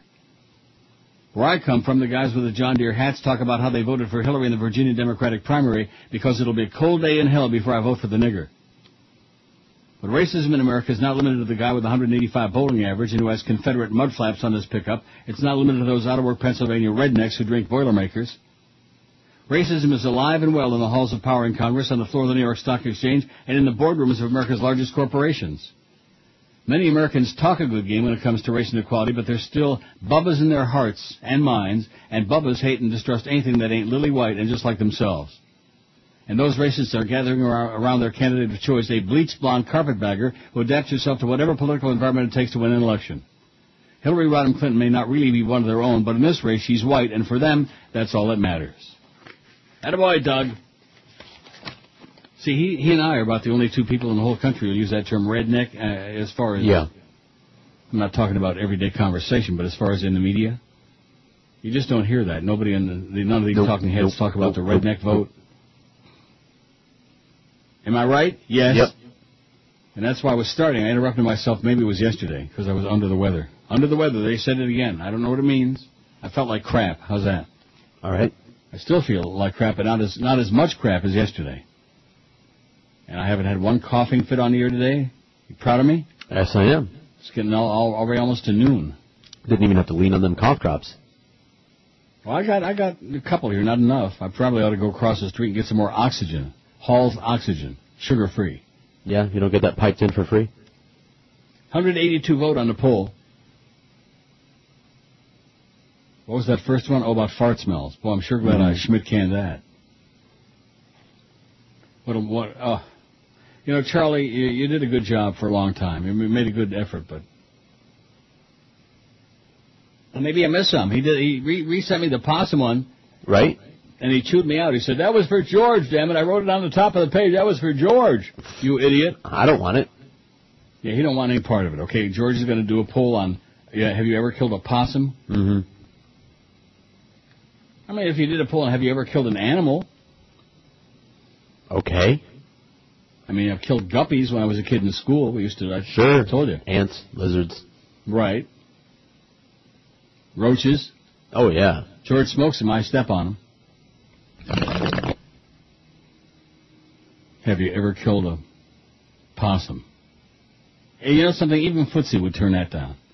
Even Probably. he would say, "Oh, I don't think so." Uh, regarding Neil's contract, who's that kid on CNN? D- Declan Rollins. Now, where's that? He was, you know, dressed like me and had his hair nice Oh, and thick. boy, what a stuff shame. like that. Deer, deer, He deer. looked like a nice. What is it? I said deer to deer to deer. Yeah. He's a Yahoo. Oh, in Chesterfield. Where the hell's Chesterfield? 100 or so, established in 1785. If there was ever a model for small town America, this is it. For people here, high school waiting for a good sports are the major source of entertainment and pride. The nearest shopping mall, the nearest theater to Chesterfield is 40 miles away. So what do high school kids do after school? Each other. Well, a lot of them hang out across the street from the feed store. That's where we found Now, Baron there's a real redneck. There's a young he says redneck. You see him with that Schellenberger never came here. No, I'm on uh, Spit TV. That's a redneck. Did they isolate themselves from the rest of the kids? Well, they sit outside, but I mean, they weren't. They sit outside. I mean. That's a real redneck right there. Take a snapshot. No thanks. 187. He made the right call, Neil, on his new deal. 46. He'll live to regret it. 23. He re-signed too hastily. 17.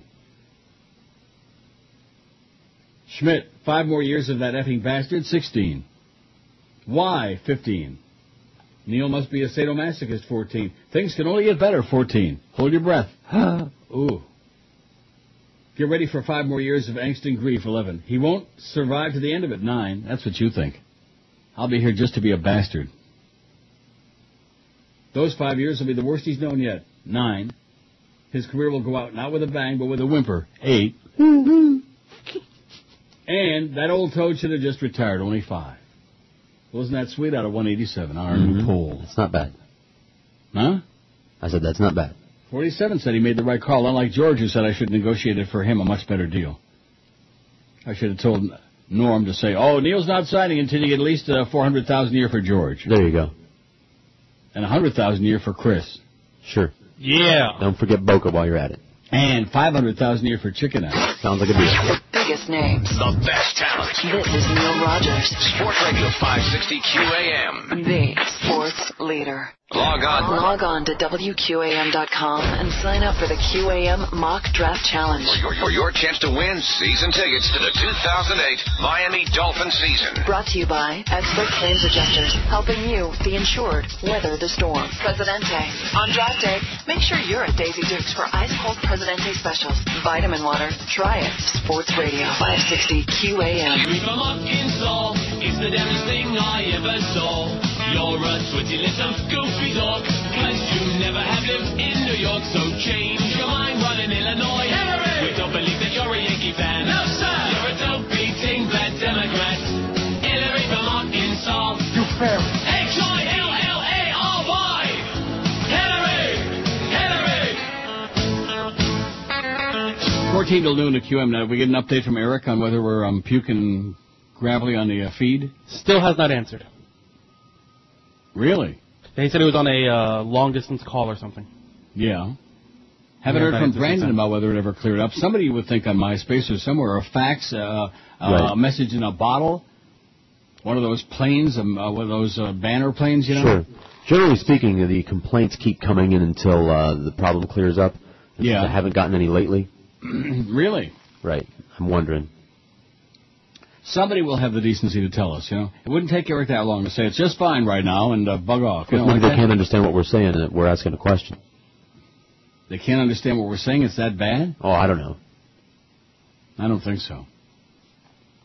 North Carolina Republican leaders are standing by a TV ad critical of Democratic presidential candidate Barack Obama despite dissension in their own ranks and two stations' refusal to even air it.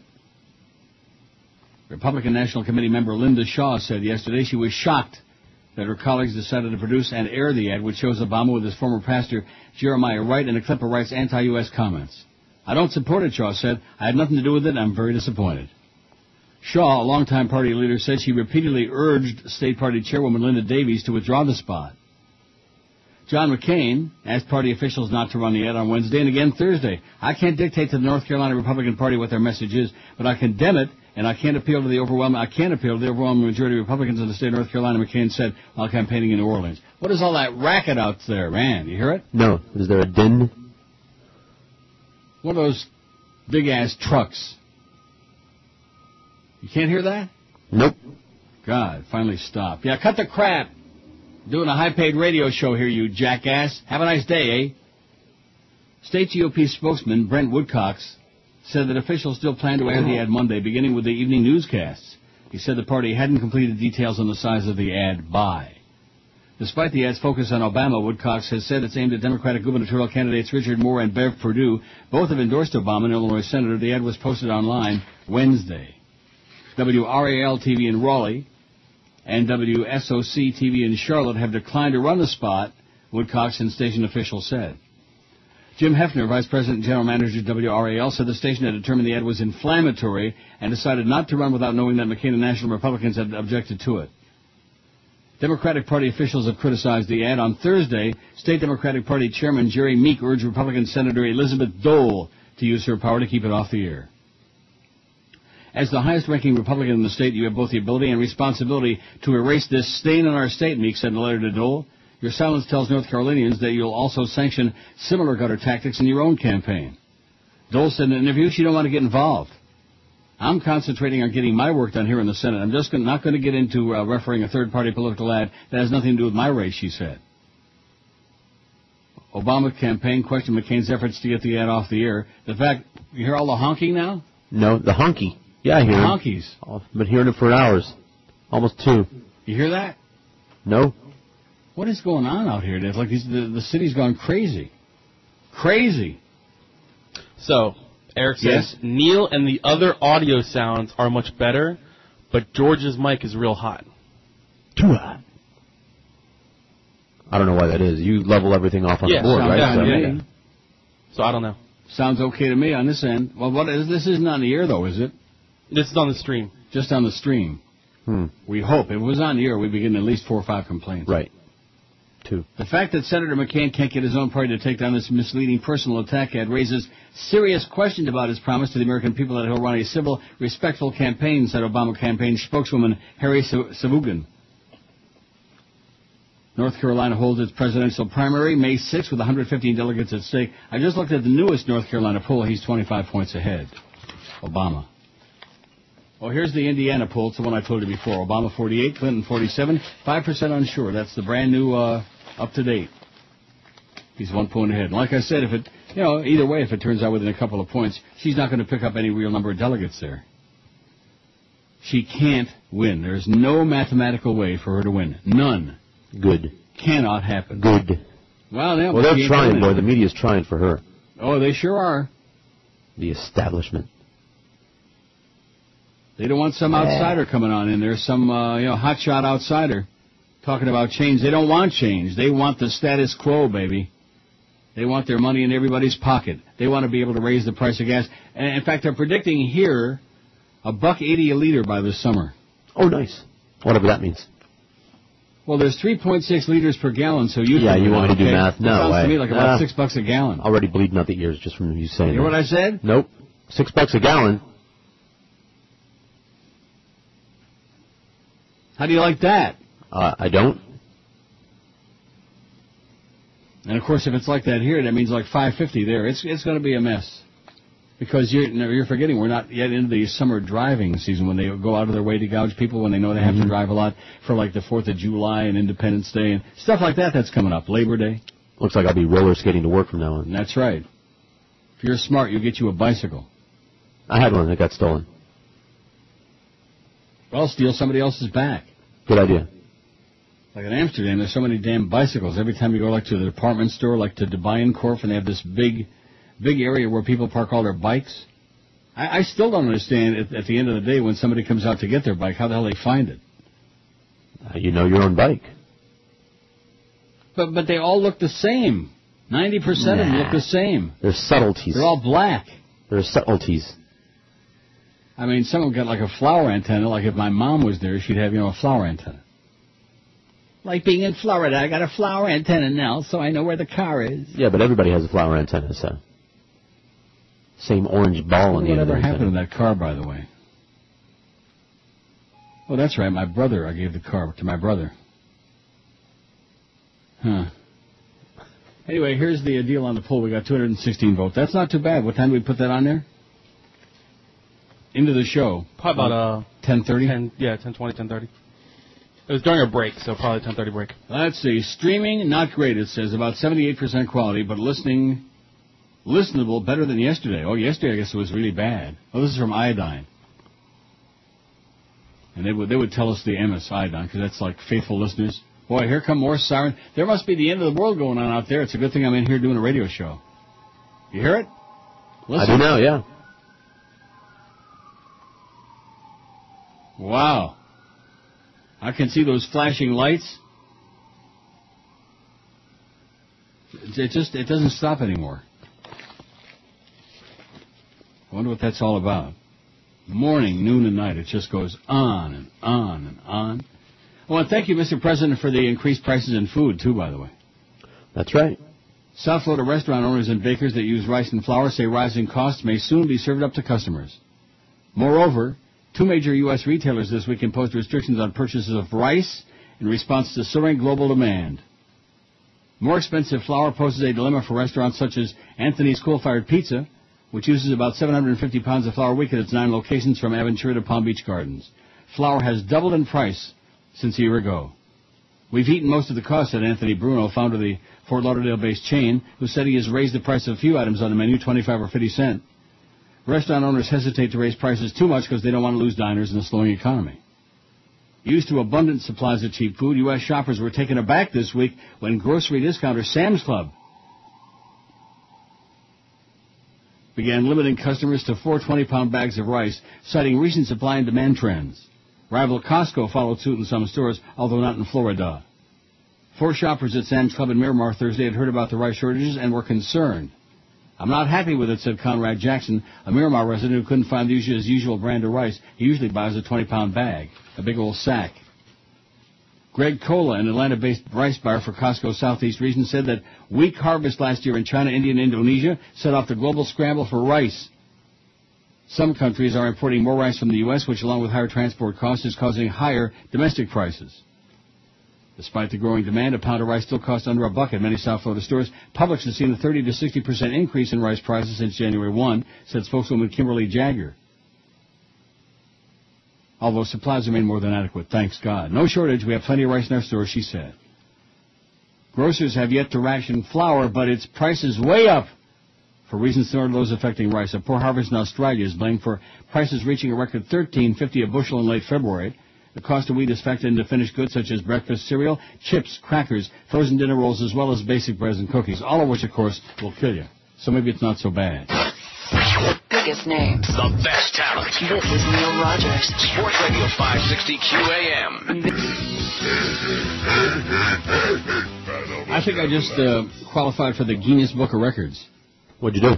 When we were doing it last um, break, Yeah. All of a sudden nature started calling. I'm trying to Yeah. figure out how I could strategically take care of that situation. Mm-hmm. And so once that bit started, which how, let me let me just check.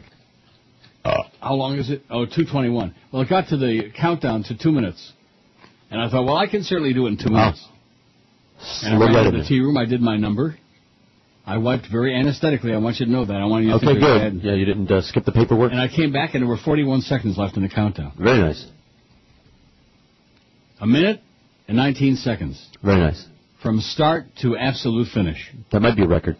I'll keep a No, log. no, it's not a not a record. I mean, I've done better than that. Really? But uh, but under duress, under my dress. Wow. Now that was even I shocked myself when I came back and saw there was 41 seconds left. Mm-hmm. Okay, let's uh, cut all that excretory activity. Okay, let's stop talking about taking a Joyce. Part of life, though, you know. I don't know why everybody gets. See, there's one thing when you think about all the differences among people. Yeah. There's one thing in common: Sure. bodily functions. Right. I don't want to go there. Although we got Right. that bit that You already bodily did. functions, huh? You already did go there. Bodily function. There it is. Mm-hmm. That's about it, right? oh. Stop it before it gets fun. You trying to kill him over there? You know Sorry. me. See, if I start laughing, then the uh, coughing jag. Okay, well, don't laugh. comes back. I think by Monday I'll be back to normal. I'm sure. I don't think I'll be making any early appearance at Woodbine in the morning. Chris, Oh well, sorry. it's okay. I, I would have to be a lunatic. I mean, it was crazy enough to go Monday night, which certainly didn't help the situation. Not only did I lose a few hundred bucks, but I also um, had to make a couple of wild runs for the same purpose that I just Mhm. accomplished, and uh, start getting a little bit of the chills, you know, because it was freezing in there. One thing about any casino, anywhere you go, it's always freezing in there because they want to keep you awake and alert. Don't get tired because you might go home or go to, you know, especially in Vegas when you're staying in a hotel. They want to keep you awake and alive and alert. They pump oxygen in there. I heard that. That's true. They should do that in other places too. Like you were like right there. Like yeah, I hear radio stations. No, they pump really bad air in there because they're I- trying know. to kill your ass. Tar. And that's probably why you sound like you got the mic in your mouth. That's what Brandon said. He said, I sound better now and everything else sounds okay except George still sounds like he's got Well, what can I say? 239 votes on the poll. Our goal is uh, 350. Well, it's the second poll of the day, you know. Will you settle for that? Sure. No, not you. Oh, Chris. What the hell have you got to do with it? Yeah, I can settle for that. You'll settle for whatever we get. How do you like that, Mr. Hotshot? Well, I was didn't want to say that, but I know that. Now, I've got some hot and sour soup in the uh, refrigerator that I could heat up. Mm-hmm. That would do Because we ordered chinks again yesterday. Been quite a week here, man. I'll tell you, been an astonishing week. Did I say we ordered chinks? That's not good. That's what you said. Well, that's what we ordered. Chinese food. Yeah, and you wonder why all the. Chinese people disappeared when we took that poll? That's right, because I keep saying we ordered chinks. That's right. We ordered Chinese food. It's all your racism. I love the Chinese. What are you talking about? Yeah, well, you call them chinks. They're good-looking ones, guys. And so one of the things I have in there is this really, it's very strong. It's not just your regular hot and sour. I mean, it is really pungent. You know what I mean? Oh, yeah. It's like red, Mm. almost red, or like orange, bright orange. Have you ever seen anything like that? Not lately. I could heat it up now during this next break and then uh, try sample it on the air. Maybe that would do the trick. Or heat it up, then eat it up. Or Or it might send me back for more of the uh, recent. either way, since you got that down, Either way, get it out of your system, man. When you when you're illin. when you you got the flu, a bad flush it out. get it out of your system. Keep running to the tea room, man. Keep running in there and doing your number. All your numbers. One, a two, a three. Whatever numbers you can do, do them. You see a good number, do them. Good idea. Mm. Former U.S. President Jimmy Carter said Wednesday, Secretary of State Condoleezza is not telling the truth about warning she said her department gave Carter not to speak to Hamas before Middle East trip. Lying bitch is what he said. That's Condoleezza, lying bitch. Sure he didn't say it, but he was thinking it.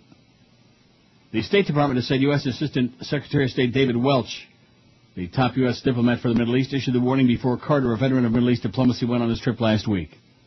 Rice said in Kuwait on Tuesday, we counseled President Carter against going to the region and especially against having contact with Hamas. President Carter has the greatest respect for Rice and believes her to be a truthful person. However, perhaps inadvertently, she is continuing to make a statement that is not true. The statement issued by the Carter Center Atlanta said on Wednesday. No one in the State Department or any other department of the U.S. government ever asked Carter to refrain from his recent visit to the Middle East or even suggested that he not meet with Syrian President Assad or leaders of Hamas, it said. Called them a bunch of Farbissina Goyim. It said Carter attempted to call Rice before making the trip and the deputy returned his call since Rice was in Europe.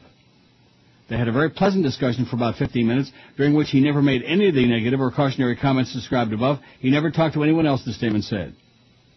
Carter had already on Monday in an interview with NPR described as absolutely false any suggestion he'd been warned not to meet Hamas. The U.S. is not going to deal with Hamas. We certainly told President Carter we did not think that meeting with them was going to help the Palestinians, Rice said Tuesday while attending a conference in Kuwait. I wonder if she was shopping for shoes with some of her Arab buddies. Mm-hmm. The White House backed Rice and said events after Carter's meeting showed Hamas's true character.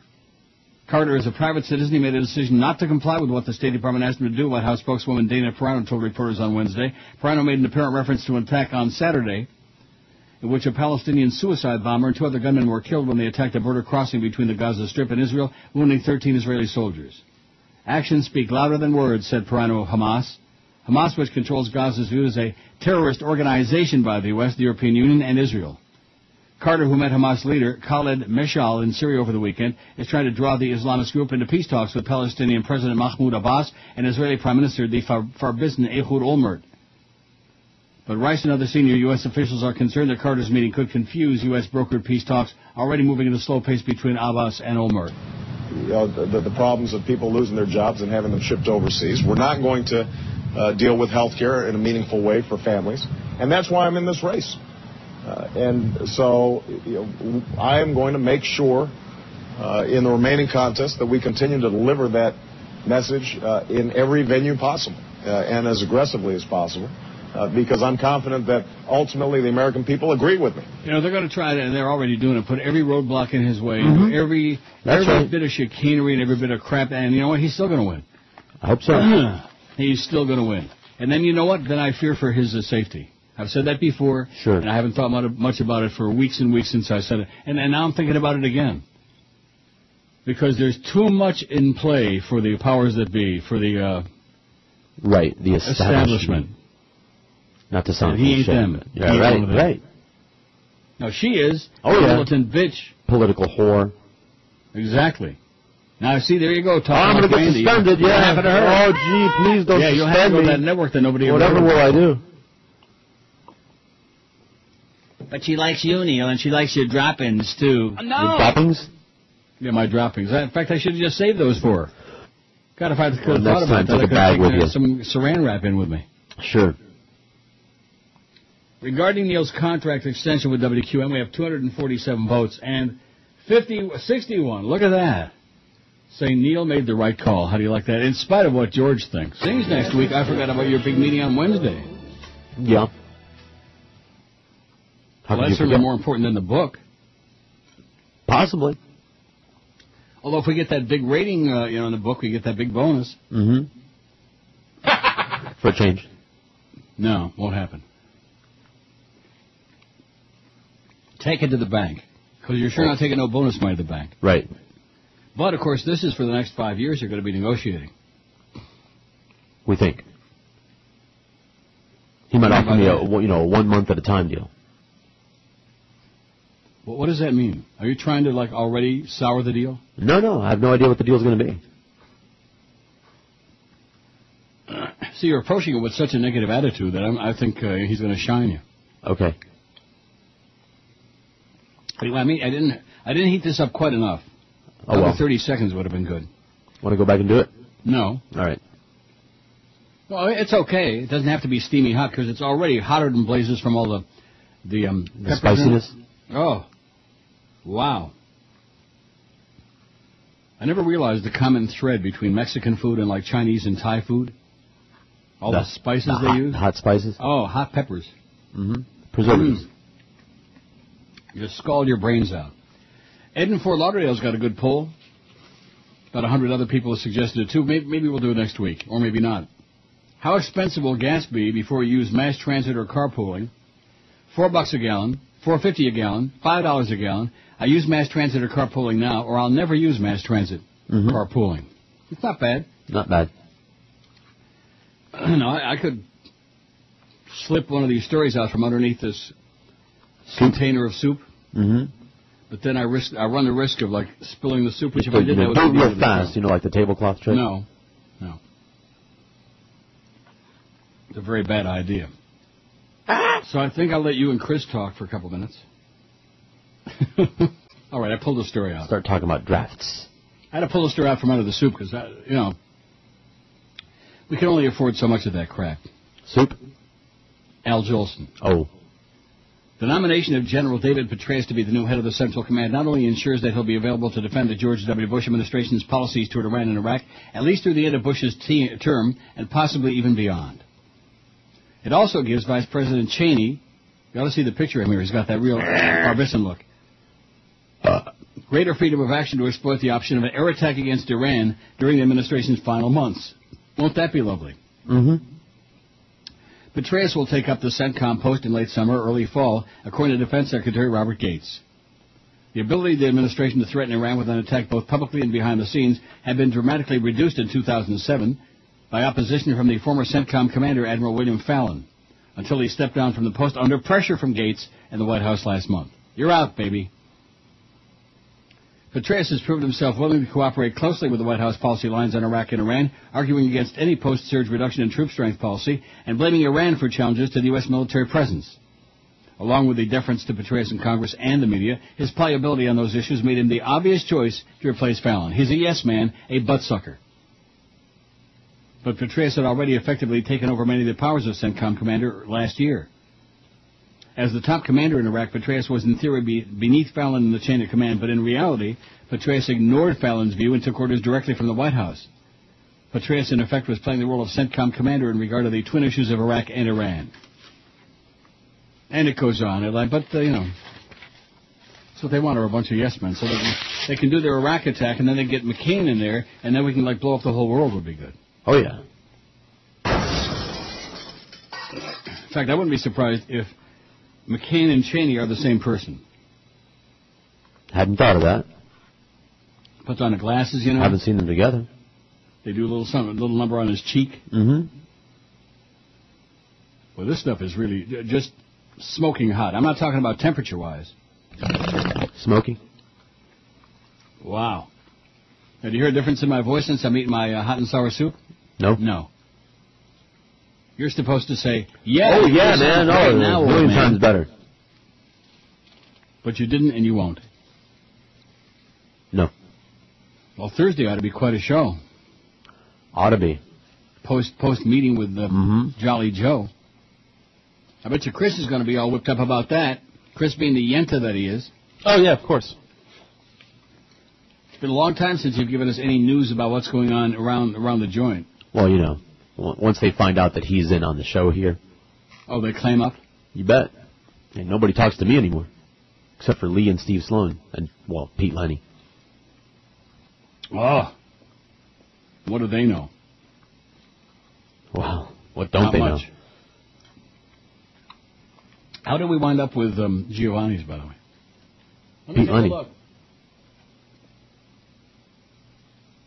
I'll look. Okay. 49. Well, that's not so bad. It means we sold over half. We sold 51. Right? And they were great. I'm embarrassed. Food was great, nice people. I mean, what mm-hmm. more could you want? But Right. that's our crowd, you know. Sometimes yes, sometimes no. Comme si, comme ça, you know, whatever. 26 past noon at QA, and the Kentucky Derby, one of sports' most anticipated events, takes place Saturday, May 3rd. Next Saturday, a week from tomorrow, and there's no better place to experience all the action than Gulfstream Park, the nation's premier watch and wager facility. As an added bonus to local fans, Big Brown, winner of Gulfstream's Florida Derby, will be running in the race. Don't miss a chance to root him on while sipping a traditional mint julep. And while the big race is the big story, there's a full day of activities planned with something for everybody. All day they're giving away great prizes like laptop computers, GPS systems, digital cameras, and lots more. And for the ultimate thrill seekers, they'll have on display the world's most exotic power boats. It's horsepower meets horsepower. Plus, only Gulfstream Park features Vegas-style slots, a no-limit poker room, and the latest video poker games, and fabulous dining at 10 Palms at Christine Lee's. Don't miss the Kentucky Derby next Saturday, May 3rd at Gulfstream Park. Admission and self-parking are free. Call 954-454-7000 or go to GulfstreamPark.com online. Gulfstream Park on Federal Highway in Helen. We're here. Well, what happened? I've never heard that one, so. And where's George? Right there. Where, where, should I be? Is there some kind of a problem I don't know about? No, I know of. Then why the deathly silence all of a sudden? All of a sudden? Is that a bit we weren't supposed to play? I don't know what bit. That I just got through playing. I don't understand what you're talking about.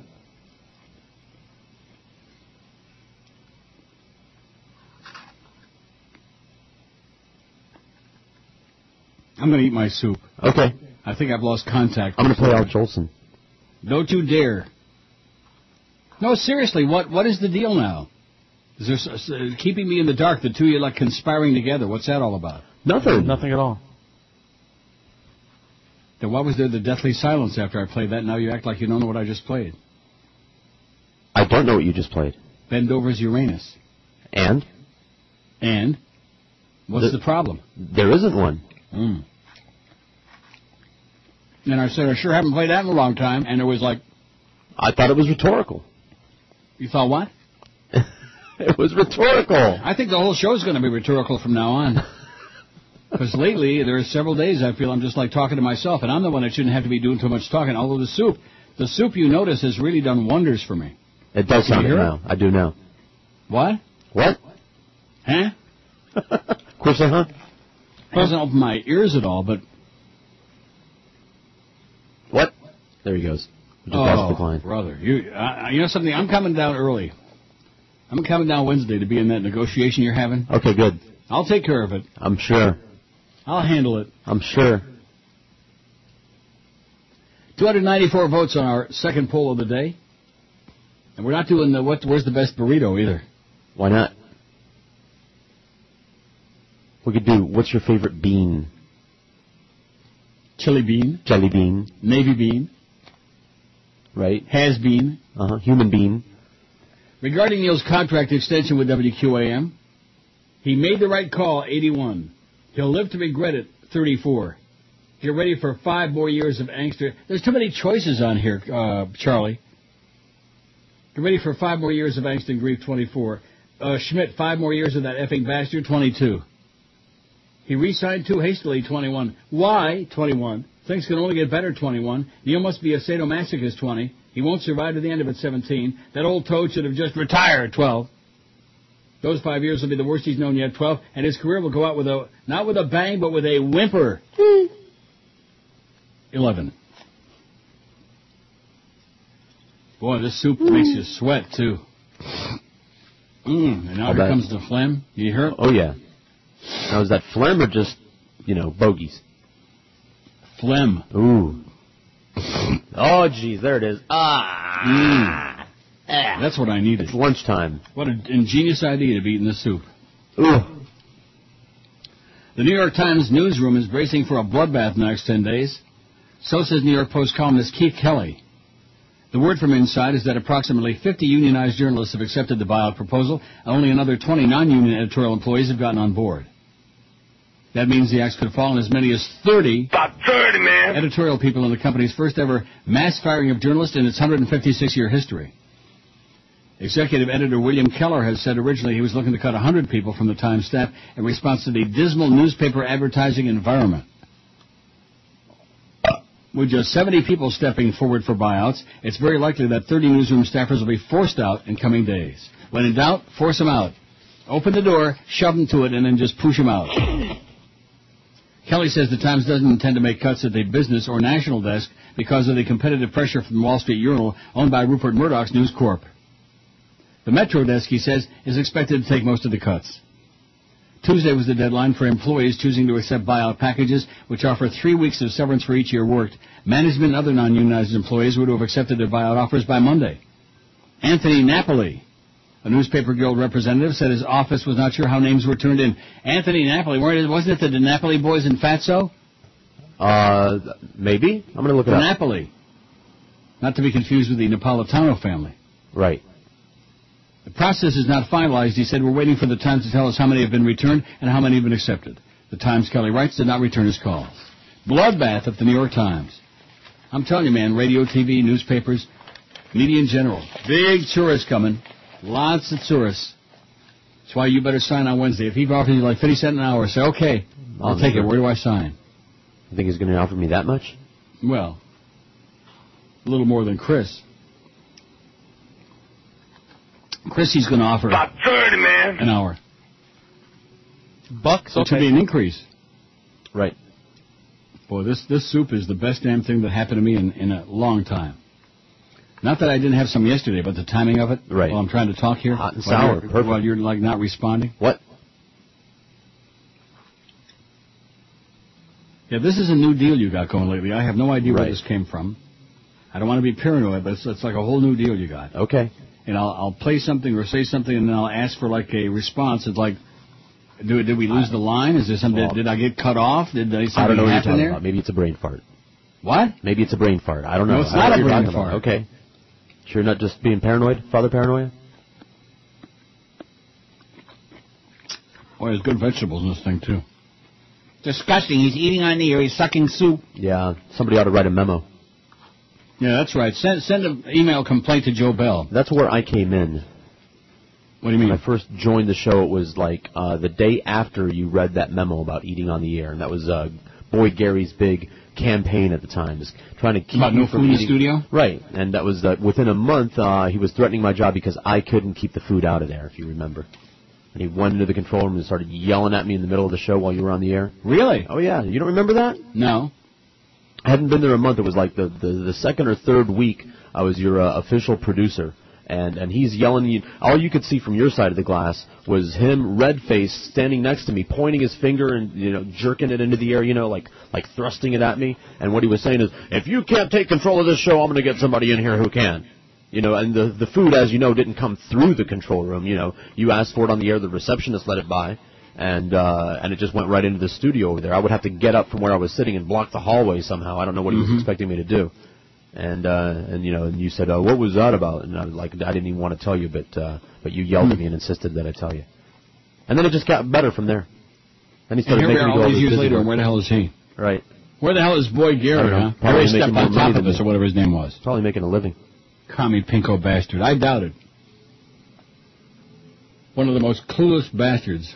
Whoever. And, and every time the trends would come in, he would come into the studio with a handful of papers, Mm-hmm. and he would say either, "Oh, we're kicking ass, nice going," or he would say, "Oh, we suck, we suck." Oh, I see. We like he's got a turd in his Right. pocket. And I would always think to myself, "No, you suck." Everybody knows that, and maybe that's the reason the numbers went down, although I doubt it. But you suck, Gary. And then we went to from him to Steve Nickel. Mm-hmm. Boy, that was. Now, who the hell hired him? Was that Disney or was that Bob Green? I I don't know. I don't remember who was there at the time. That was choice. By the way, you're right. It was uh, DiNapoli. The, the Napoli boys. Yeah.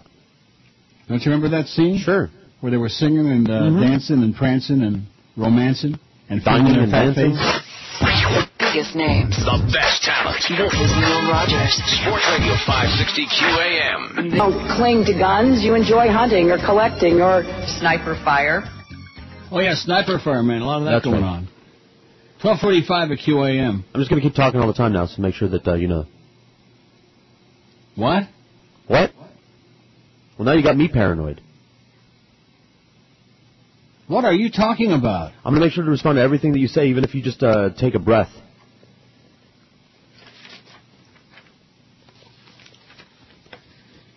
Oh, he's taking a breath. Uh-oh. Now he's probably up and walked on, walked I out. finished my soup. Good. It was damn good too. But it felt good. No, it did not feel good. No, you didn't get Hot. a good nose, nose blow out of it when you uh, eat something spicy? U.S. military personnel aboard a cargo ship traveling into the Persian Gulf fired nearly a dozen warning shots at Iranian, Iranian speedboats today, according to several breaking news reports. Breaking news! Let me tell you right now, it's just a matter of time.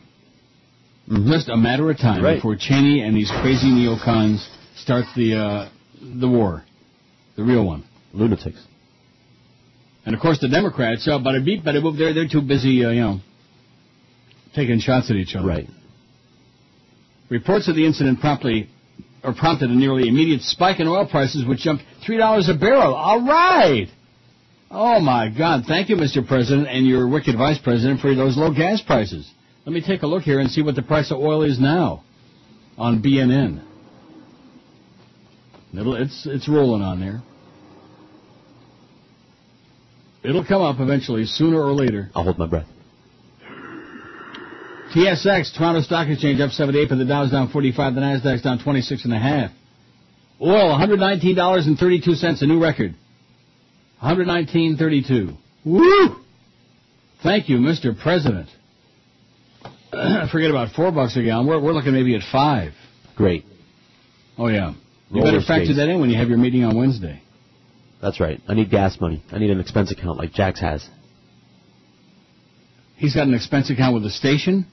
I guess he's always talking about it. Boca Brian's always bringing it up in bits. That's the only way I know. The ship was contracted by the U.S. Military Sealift Command, which delivers supplies to U.S. troops overseas. The showdown involves a cargo ship known as the Westward Venture and several Iranian speedboats, reports MSNBC's Jim Miklaszewski. Since it's chartered by the U.S. military, it then essentially becomes a U.S. military vessel with the necessary uh, armaments on board to protect the cargo and crew on board, he reported. The cargo ship apparently was sailing into the Strait of Hormuz, the site of a showdown between U.S. Navy warships and Iranian speedboats in January. More than one Iranian fast boat approached this vessel at a high rate of speed in the Persian Gulf, MSNBC's Pentagon correspondent said. U.S. military personnel on board fired 850 caliber rounds and three warning shots from M16s when the boats got within 100 yards of the cargo ship. After the shots were fired, the ships veered off, according to MSNBC. It's the MS. Miklaszewski said the military believes the Iranians were mostly trying to harass the ships and perhaps see how close they could get before being fired upon. He said those types of boats couldn't do much damage unless they got nearly right up next to the ship and were packed with explosives. Suicide boats. Right, not that they've ever done that before. Last month, another U.S. cargo ship fired on an Egyptian boat that was coming toward it in the Suez Canal. Egyptian officials said on one man on the boat was killed, although the U.S. Navy claimed it just fired warning shots. The speedboat that was fired on apparently carried local merchandise, where the Egyptian men sold to sailors and larger ships. Well, you know those Egyptians, man. They got Mhm. this thing for American sailors, is what I'm hearing. Oh, is that right? Oh, yeah. That's not what I heard. sailor! The latest incident, I was just stalling for time to find that. Okay. The latest incident is also the second showdown with Iran in the Persian Gulf. It follows a January showdown in which the U.S. Navy said Iranian speedboats threatened its ships in the Strait of Hormuz. That incident was later revealed to have been overblown, and some saw echoes of the Gulf of Tonkin incident that drew America deeper into Vietnam. The lie made up by Lyndon Johnson and his cohorts so that we would get all those 50,000 American kids killed in Vietnam. Well, Not somebody to had to mention all the Vietnamese, the millions of people who got butchered. Last night, I wasn't even going to bring this up because it's so grotesque. It's called Winter of Something. I forget what it's called. It's a documentary about post World War II after the droppings of the A bombs on Hiroshima and Nagasaki. Okay. Oh, it is so grotesque. They they ought to be for and that was on I don't know it was on one of the Canadian premium channels. I don't think they would show that in the USA. To see what would, what happened to these people and their flesh being burned oh, away, yeah. and they're like, oh, just I don't know if I saw the same I had, to. I had to turn it off. I watched about ten minutes of it. I couldn't stand anymore. What year do you think it was, more or less? What the the documentary? Yeah. Oh, it didn't say. I, I looked on there to find out. It didn't say. Winner of something, and um, I don't know.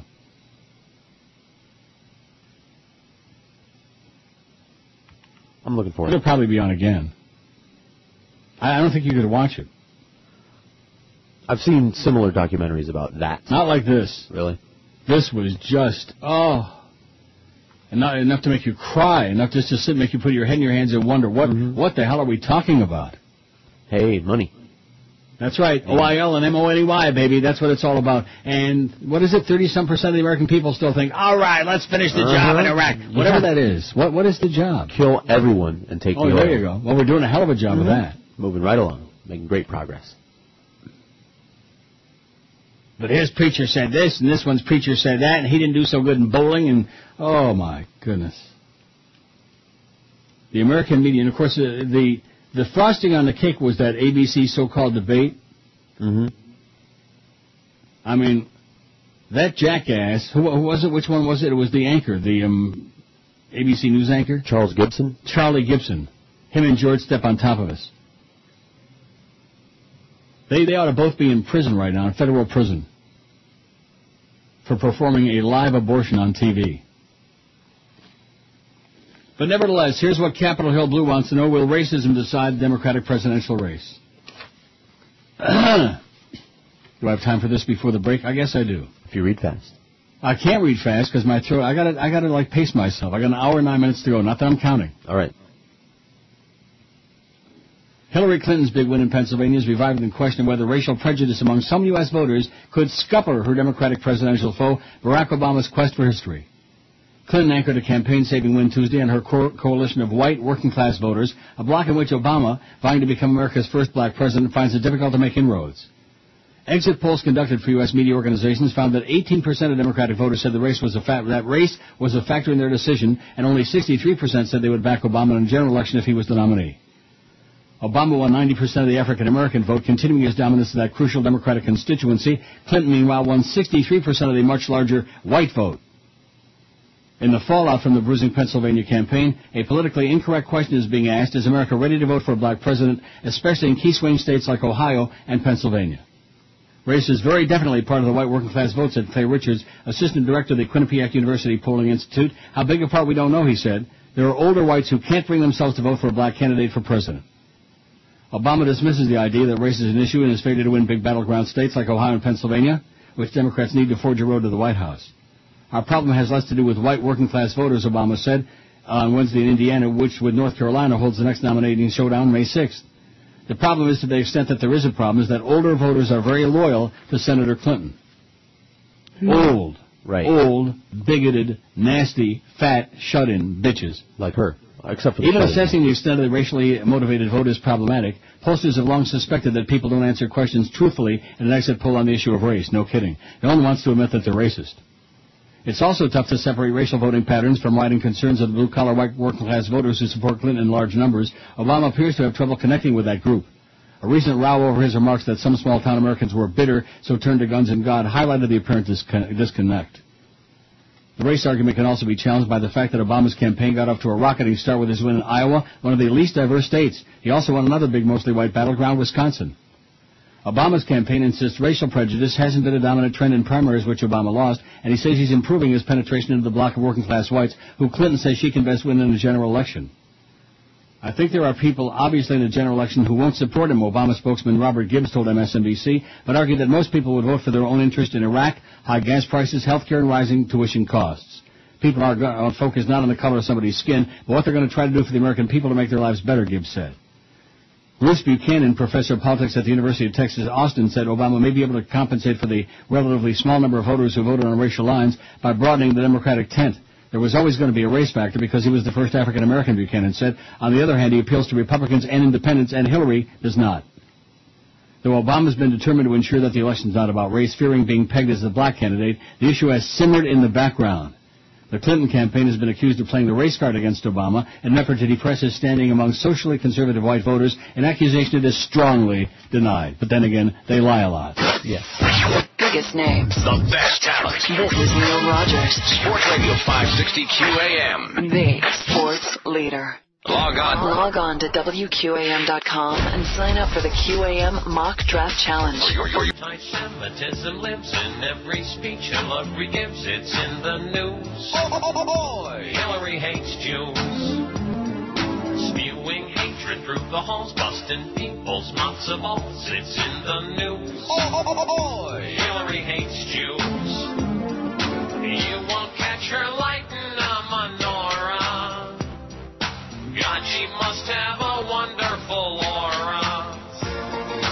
When she speaks, I wanna cry. She could use a good rabbi. It's in the news. Oh, oh, Hillary hates Jews. One o'clock at 560 WQM. We got the Jerk Show coming up at 2 o'clock with a lot of noise, man. Lots of noise, lots of rumbling and tumbling. and. By the way, rumbling. wa- was it Winter Soldier by any chance? No. Okay. I've got some great news. Okay. You won the lottery.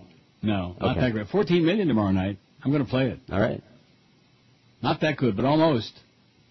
During the break, I blew my nose. I had lots of mung in my nose, you know. Right. That is good. Got my hanky here. I blew And my your nose. ear Guess opened what happened? Your ear. My left ear opened. Ah. All right. Oh. All right. Do you have any idea? Yeah, I any do. idea? You know we do.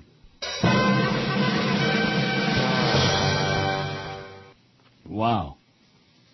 Anyway, you don't need to ask for any big raise from Jolly Joe because your your check's coming from the government. Oh yeah, I'm rolling in the dough. The federal government, eager to boost the flagging economy, will start distributing special stimulus payments Monday, four days earlier than expected. Beginning Monday, the effects of the stimulus will begin to reach households, Bush said today. The money is going to help Americans offset the high prices we're seeing at the gas pump and at the grocery store. yeah, for a week. Careful. I know. I know. You can recover. Wow. That was a funny line. God. Mm-hmm. The department announced the early arrival of the payments yesterday after saying last month it would begin sending out the money on May 2. As of next week, 800,000 tax flyers daily will begin to have their tax filers. It says flyers. Daily will begin to have their checks directly deposited Monday, Tuesday, and Wednesday. No checks will be distributed Thursday. Five million payments will be made on Friday. Woo! The payments will go out ahead of schedule because of a new computer program that updates records daily, faster than an older program that updates weekly. Overall, the Treasury will distribute more than $110 billion to 130 million taxpayers by July. Hopes to get the first 50 billion out by the end of May. Their checks will be directly deposited. How, how does that work? How do they know your bank account number? Oh, they know everything. No, when you Oh. file your taxes, you uh, you got to decide whether you want a direct deposit or not.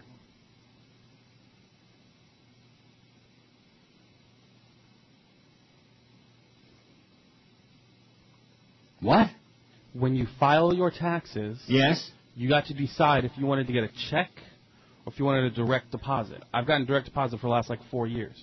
Wow. So you just give them your routing number and the uh, account number, and it goes straight. And what, and what if you don't do that? What if you just take a check, like I always get a rebate check every year? Then you wait for the check to come in, like you know, three months later. Oh. When I did my taxes, I can't wait for that. Yeah. I got my rebate three days later. Direct deposit. Well, in your case, I mean, wow. They could afford that. Yeah, exactly. But um, but yeah, the direct deposit's a lot faster. They process it's all electronic, so. The checks are the centerpiece of an economic stimulus program, as somebody once said, Echmir, an econo- economic stimulus package, signed into law by President Bush in February. The aim is to boost consumer spending and help mitigate problems caused by the slowing economy. Rebates of up to $600 for single filers making less than 75 grand. Couples making less than 150 grand would receive rebates of up to 1200 bucks. In addition, parents would receive $300 rebates per child. Flyers who, filers who do not owe income taxes but have at least three grand in income will get a $300 payment. Payments to taxpayers slated to get paper checks will start to go out May 9th, a week earlier than originally planned. The order in which tax filers will receive their payments will be based on the last two digits of their social security numbers. Well, well, what does that mean? It means I'm holding my breath. What? I'm holding my breath. You're going to be in the money, man. You got two kids and a wife. And a dog? What are you going to be getting? Twelve hundred bucks? Uh, yeah, right. 300 per person. Twelve hundred bucks for George. Wow, that'll make one credit card payment. Are you starting to bellyache again? Not me. Everything's great, man. No, it is not. Everything's Everything's a big raise Wednesday, Jolly Joe. I'm fat. I'm gonna buy a rose and a second house. Wait, I would. IOD and QAM have treated him just shabbily, scandalously. And when I come in Thursday morning, I want to hear all kinds of whooping and hollering. Oh, you might hear some hollering, all right. Well, I don't mean that kind. Okay.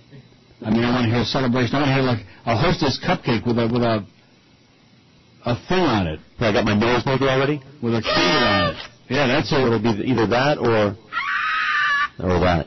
I'm dying over here. Yeah. I see. Well, that's a long way to go. I mean, I might not make it. Although now that my one ear opened up, I think I'm on the road to recovery. That's usually a pretty good sign, Right. You get like a new lease on life when that happens. Well, it, it's partially closed again. It doesn't stay wide open, in case you haven't noticed. Right. Still, It it's a opens step right wide, completely wide, and then all of a sudden you notice, oh, wait a minute, what just happened? It's, uh, you know, it's thinking about it. Mm-hmm. If I blow my nose again. Uh, Well, there's Al Sharpton starting up a crap. Some more legal perspective on oh, this. boy. God only knows what's going to happen there in New York now. See, one thing about cops, they almost never get convicted in New York. They're always innocent. right, like that uh, Amadou Diallo, the guy that they shot because he pulled out his wallet. Right. And in, in L.A., they can never convict anybody. Oh yeah. All of these things. And in big cities, man, you know, whatever you do, especially if you're a cop or a famous celebrity. Oh yeah. Whatever happened, by the way, to what's his name, to uh, Baretta? Bobby Blake. Whatever happened to the civil suit? That's a very good question. Like there was no follow up on it. I don't remember it. It just disappeared. Huh. Nobody cares. It's old news. Which had it coming. I, I would agree with that. Trailer trash. Mm-hmm. Scamstress. Well, there's another word I was going to use, but Yeah. John McCain uses it every now and then to describe his wife. Does he? Regarding Neil's contract extension on WQM, what did I say? Our goal was 350. We got 351. Nice going, Chris. Well, thank you very much. Nice going by you, even though you haven't said a damn word about it. He made the right call, 96. Overwhelming. Validating my judgment. Isn't that great? They're just happy that I'm still here, that's all. They figure, how could anybody put up with these people, with these nincompoops? And they are, man. They're just, uh, they're just crazy people. No argument. Sorry, didn't want you to think I was. If you don't believe me, listen from 2 to 4. It's crazy, all right. He'll live to regret it 38. Get ready for five more years of angst and grief 32. Neil must be a sadomasochist 26. 59, man. Things can only get better 26. That's for damn sure. They couldn't get any worse with these people. He's re-signed too hastily 25. Schmidt, five more years of that effing bastard 23. Why 23? He won't survive to the end of it 21. Those five years will be the worst he's known yet 15. That old toad should have retired 14. And his career will go out with a, not with a bang, but with a whimper. 12. I don't really care as long as the chicks keep coming. I'm not interested in a bang. You ought to be. By the time that deal ends, I'll be like 61, year, uh, 71 years old. 71. Oh my God, ancient. Oh my goodness, old enough for the early bird dinner. See, that's my luck. I'm 65 and I'm in Toronto, not in Florida. Well, you can snowbird it, you know. I can enjoy all those early bird. I'm not gonna. I don't want to. Will you guys stop doing that crap again? I don't want to snowbird it. I'm just saying. I don't want any part of it. I don't I want I it. know, and I don't blame wanna. I ain't gonna. It ain't gonna happen. I don't blame you. God.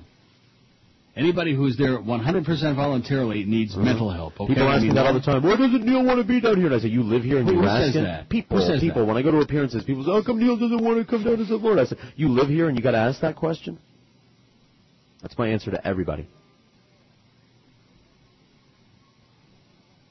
These are sane people walking around on a loose. I never ledge? said that. I said the people that come to appearances. Oh. Well, that explains a lot. Mm-hmm. Patrick Healy writes in the New York Times, reflecting on her victory in the Pennsylvania primary, Senator Hillary Rodham Clinton Wednesday night neatly summed up the chief political rationale of her enduring ca- candidacy. I won the states that we have to win, Ohio, now Pennsylvania, she said on CNN about her successes over Senator Obama in one of her six appearances on morning news shows. It's very hard to imagine a Democrat getting to the White House without winning those states. Mrs. Clinton says her popularity among blue-collar workers, women, and Hispanics makes her the candidate to beat McCain, the uh, presumptive Republican nominee, in the swing states that decide presidential races. Along with Ohio and Pennsylvania, she also cites her success in Michigan and Florida, even though the Democratic Party disqualified those contests, and Mr. Obama was not even on the Michigan ballot to claim an edge in crucial battlegrounds. Yet for all of her primary night celebrations in the popular states, exit polling and independent political analysts offer evidence that Mr. Obama could do just as well as Mrs. Clinton among blocks of voters with whom he now runs behind. Obama advisors say he also appears well positioned to win swing states and believe he'd have a strong shot at winning traditional Republican states like Virginia. According to surveys of Pennsylvania voters leaving the polls on Tuesday, Mr. Obama would draw majorities of support from lower income voters and less educated ones, just as Mrs. Clinton would against McCain, even though those voters have favored her over Mr. Obama in the primaries. And national polls suggest Mr. Obama would also do slightly better among groups that have gravitated to Republicans in the past, like men, the more affluent, and independents, while she would do slightly better among women. Mr. Obama may lead in the national popular vote among delegates need to win the nomination, but his inability to close the deal with voters, a phrase Mrs. Clinton skewered him with Tuesday, has been widely discussed in light of the Pennsylvania results. Mr. Obama found himself on the defensive over the issue Wednesday, and he countered that the governors of Ohio and Pennsylvania had worked their political networks on behalf of Mrs. Clinton. Among all these groups that people have been focused on, blue-collar workers, white working-class folks, we did better in Pennsylvania than we did in Ohio, so we're continuing progress, Obama told reporters in Indiana, which held its primary on May 6th. If you look at these states that I'm supposed to win, if you look at the polling, I actually do, if not as well, then better than Senator Clinton relative to Senator McCain. In recent weeks, Clinton advisors have been challenging Obama's electability in the general election, and her victories in Ohio and Pennsylvania are perhaps her best evidence yet to argue that she's best suited to, uh, to build a coalition across income, education, and racial lines in closely contested states. But the Pennsylvania exit polls, conducted by Edison Mitofsky for five TV networks and the Associated Press, underscore a point that political analysts made on Wednesday. That state primary results don't necessarily translate into general election victories. I think it differs from state to state, and I think either Democrat will have a good chance of appealing to many Democrats who didn't vote for them the first time, said Peter Hart, a Democratic pollster not affiliated with either campaign. Take Michigan. It has a Democratic governor, two Democratic senators, and many Democratic congressmen, so it's probably going to be a pretty good state for the Democrats in a recession year. Mr. Hart, as well as Obama advisors, also say that Obama appears better poised than Mrs. Clinton to pick up states that Democrats struggle to carry or rarely do in a general election, states like Colorado, Iowa, Missouri, and Virginia, all of which he carried in the primaries. Obama advisors say their polling indicates he's more popular with independents and far less divisive than Mrs. Clinton in those states. Hillary goes deeper and stronger in the Democratic base than Obama, but her challenge is that she doesn't go as wide, Mr. Hart said. Obama goes much further reaching into the independent Republican vote and has a greater chance of creating a new electoral map for the Democrats. Bada beep, bada boop, bada bop. But who's got the uh, craziest preacher? it comes down to that. And who's a better bowler, baby? Who's knocking down them pins? You ever go bowling? I have been. In my younger days, I used to go bowling. Yeah, me too. I was on bowling bowling. league. I was in three leagues in Michigan. I was I was a good bowler. I was very mediocre. But what does that have to do with drinking beer? Because that was that's why we did it. No, I used to drink a lot of beer too. when I was Sure. in college. That's why you go to college for is to get drunk. Bowling league and pool league, just because uh, Drink they beer all gave night and then sleep in the morning. Right. And call all your classes right. Oh, there's the low price of gas again. Thank you, Mr. President. The cheapest gas in the country, $3.17 a gallon. Today and for the next week, $3.39. Straight ahead, we'll show you how to skimp on gas. For real. Yeah, how to skimp on gas. Keep your cheeks together is a good idea. Get a cork. 359 on your poll there, Chris. And we all we were only hoping for 350. Maybe we ought to like uh, end it now. Biggest names. The best talent. This is Neil Rogers, Sports Radio 560 QAM. the sports leader. It's Friday, you bastard.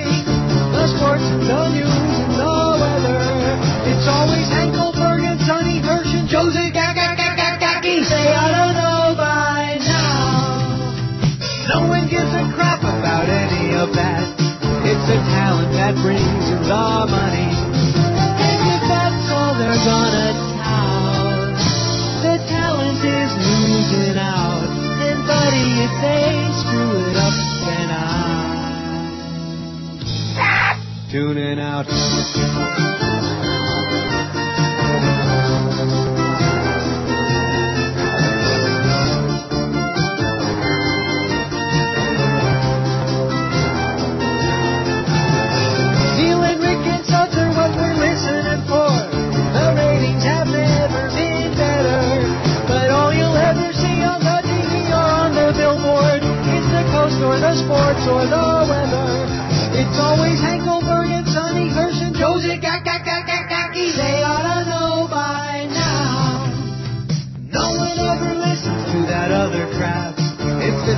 that keeps the place. Champion, no time for losers. The Jayhawks are the champions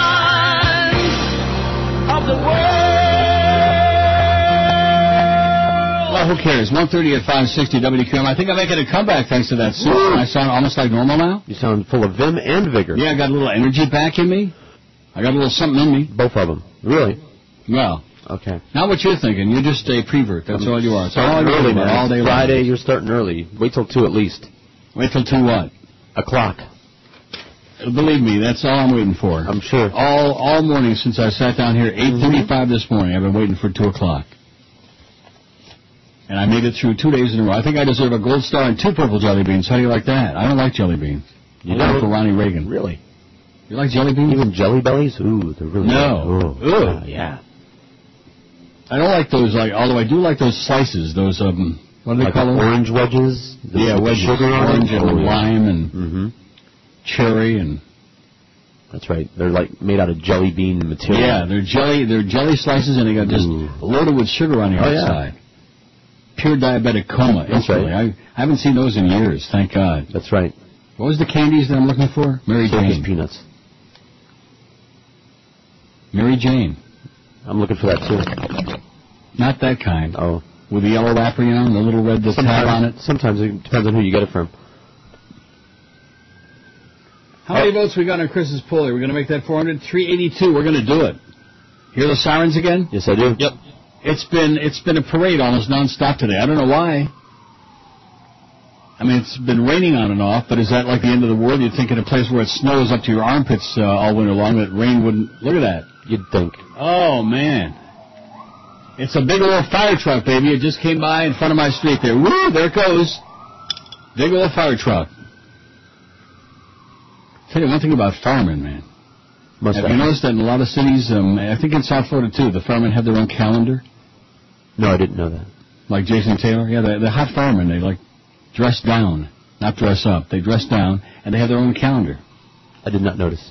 I remember one time we were in Boston. I'm trying to think of what the hotel was. It Doesn't really make any difference. In a downtown hotel, and they have one of those fire alarms, you know. Always fake, uh, like in my building here. Always fake fire alarms. At least once every couple of months, just to keep you on your toes. And so I went downstairs and I walked outside, and the fire truck was there, and there was this oh kid about I don't know 20, 21, mm-hmm. fireman, young fireman, and he had his hose. Well, I don't want to go into it. Yeah. I, I just couldn't believe my eyes. He just was that good. He was just so I too see. good to be true. I was envisioning him sliding up and down that greased pole they do in the firehouse. Had a long hose in his hand. Yeah. ready to, like attack any fire, but there, there was no fire. Was it a high pressure hose? There was a little bit of. Uh, aiming. that was probably me. Yeah, I don't. So, sometimes in your lifetime, you see people only once that you know you'll never see again. And if you're really good enough, you'll never forget them, no matter if you live to be 200. Mm-hmm. You know what I mean? Oh yeah. Mm. Wow. The man who led the office that supplied the Bush administration with raw intelligence on Iraq now says everyone else is to blame but himself. Douglas Feith, President Bush's former Undersecretary of Defense for Policy, headed the Office of Special Plans, a secretive outfit which passed along unverified alternative intelligence to administration decision makers in the run-up to war. A Senate Intelligence Committee report found that the office developed, produced, and then disseminated alternative intelligence assessments on the Iraq and Al-Qaeda relationship, which included some conclusions that were inconsistent with the consensus of the intelligence community to senior decision makers. In other words, they passed on so-called intelligence that was never vetted, much of which appeared to align with a hawkish administration agenda. On Thursday, Feith pointed his finger at everybody but himself regarding the war in Iraq. According to the Washington Post, Dana Milbank, at a book launch party for his new book, War and Decision Inside the Pentagon at the Dawn of the War on Terrorism, Feith blamed a laundry list of officials for failing to challenge the logic of going to war. He argued that former Secretary of State Colin Powell and his deputy Richard Armitage were the ones who failed to challenge the logic of going to war, not him, Milbank wrote. He suggested that Powell, Armitage, Franks, now uh, Iraq Viceroy Jerry Bremer, and even Feith's old boss Don Rumsfeld should be blamed for the post-war chaos in Iraq, not him. He blamed then National Security Advisor Condoleezza Rice for the way she operated. Fundamental differences were essentially peppered over, rather, papered over rather than resolved. He accused the CIA of improper and unprofessional behavior, and he implicitly blamed President Bush for not cracking down on insubordinate behavior at the State Department. Yet at the same time, Feith told the crowd that he disapproved of the snide, the snide and shallow self-justification typical in memoirs of former officials, or what Feith cleverly called the I was surrounded by idiots school of memoir writing, Milbank continues. Feith pointed out that he supported his account with 140 pages of notes and documents, and yet in his hour-long panel discussion, he seemed to be of the impression that he had in fact been surrounded by idiots. Feith himself hasn't escaped accusations that he was aloof during his time in office at, uh, at the Office of Special Plans. According to Bob Woodward's plan of attack, then Secretary of State Colin Powell referred to the office as the Gestapo office. Former CIA Director George Tenet called his work total crap. When Feith stepped into back recruiting a brigade of free Iraqi forces to enter Iraq with Americans, according to the book Cobra 2, Franks turned to Feith the Pentagon corridor, letting him know where he stood. I don't have time for this effing bullshit. During his book launch party, Feith ironically remarked, the CIA and the intelligence community should not be shading intelligence. Milbank notes that Feith has been out of touch. Flaunting his book on 60 Minutes, Feith asserted the administration didn't need to claim Iraq had weapons of mass destruction to invade, pointing so many fingers in so many directions, a man is bound to get confused. This happened when Steve Kroft asked him on 60 Minutes about his claim that the lack of troops contributed to looting in Baghdad, he adds. I don't believe I raised the troop level issue in that connection, Feith replied. Then Kroft presented him with a passage. That's a fair point, Feith amended. Remarked Milbank Riley, it must have been very difficult being Douglas Feith, correct all the time and surrounded by idiots. Cute. Well, I'll tell you one thing, he sure was surrounded by idiots. Make no mistake about it. Mm-hmm. Now, can I throw this thing away about the uh, Panther thing? I mean, it's... I, I guess. Today only, all 2008-9 Panther season tickets are half off. For details, go to FloridaPanthers.com. Today only. Not tomorrow. Not next Donnerstick. Not a week from Sukkot. But today only. Can you imagine the phones ringing off the hook there at that Panther place? Oh. We love the Panthers. No playoffs again. Yeah, they haven't lost a playoff game. Neither have the Leafs. what? In fact, they haven't lost a playoff game in a long time. There's that redneck kid again on CNN. I got to get off of that. He's scary. Don't we have some hockey stuff on here? Like maybe an old hockey game or something? No, it's Bob Cole. Speaking of old. Again, uh, you don't plan it. It just happens. Baby, it happens. Oh, baby, yeah, he's uh, uh, uh, like the lump there, like the turd. Great voice, no personality, Coley. That's the way it goes. You can't have everything in life. Oh, baby. The, the, the, the ISO on Mario is he's coming around the net and pumping his fist, just as I'm saying, oh, baby. There's Lemieux. The center penalty coming up. Look at Lemieux. Oh my heavens. What a goal. What a move. Lemieux. Oh baby. Yeah. Are you impressed? No.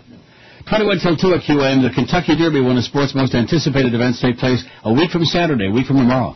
Next Saturday, May 3rd, and there's no better place to experience all the action than Gulfstream Park, the nation's premier watch and wager facility.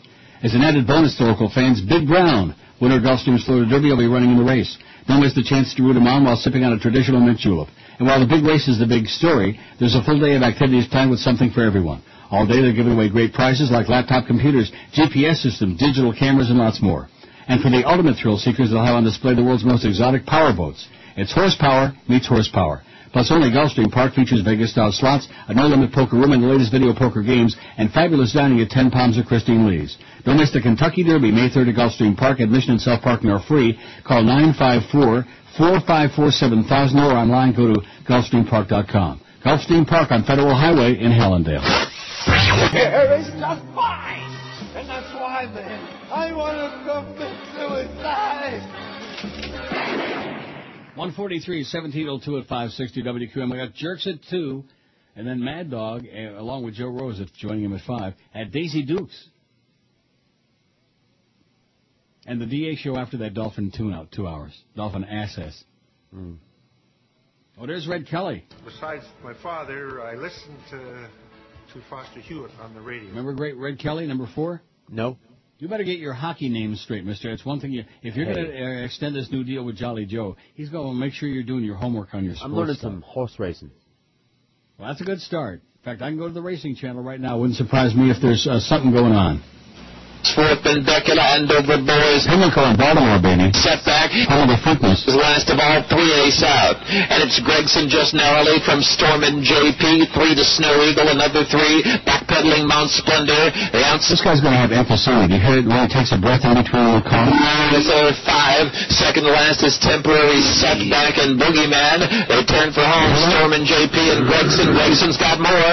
Whip is out on Storm and JP at the full 11 and a half mark. Snow Eagles in third, and the others are far back. An eighth of a mile left to run. Gregson and just for say pulling away. Now three from Storm and JP. Snow Eagle was third, and Andover both far outside, close to home, and it's Gregson. Gregson ultra sharp in victory. Greg- Even money in the bank, baby. Four bucks for two. So you got two hundred dollars to win. You got four hundred back. All right. Nice going, George. George just won two hundred bucks. Woo! Hit him up for some cash. Yeah, next, I, you know, I better get over this thing. Although today I've made great strides with that soup. I think maybe it wasn't the mm-hmm. soup. I don't know. I think it was. Sure as hell made a Two big kinds of hot. What? Hot. Hot. Two kinds of hot. Yeah, hot temperature and hot and spicy. That's right. Good for you. Good for clearing your There's Susan Candiotti. only say at this time that Florida pilot parents kidnapped. have decided to go public in hopes that this might generate new leads and that they will also announce a reward for additional information. And that, and that will happen, Susan, in a news conference. I'm being told the FBI to have a news conference with the parents this afternoon in Tampa to talk about the specifics and also that reward that you're talking about. That's correct? right, at about 2.30 or so. What a shame that she's on that she's not on like a real network that she has to be on CNN. Well, yeah, at least she's probably doing pretty good. At least people are seeing her. You know, her and Ricky Tiki Sanchez. Although I hate to put the two in the same category.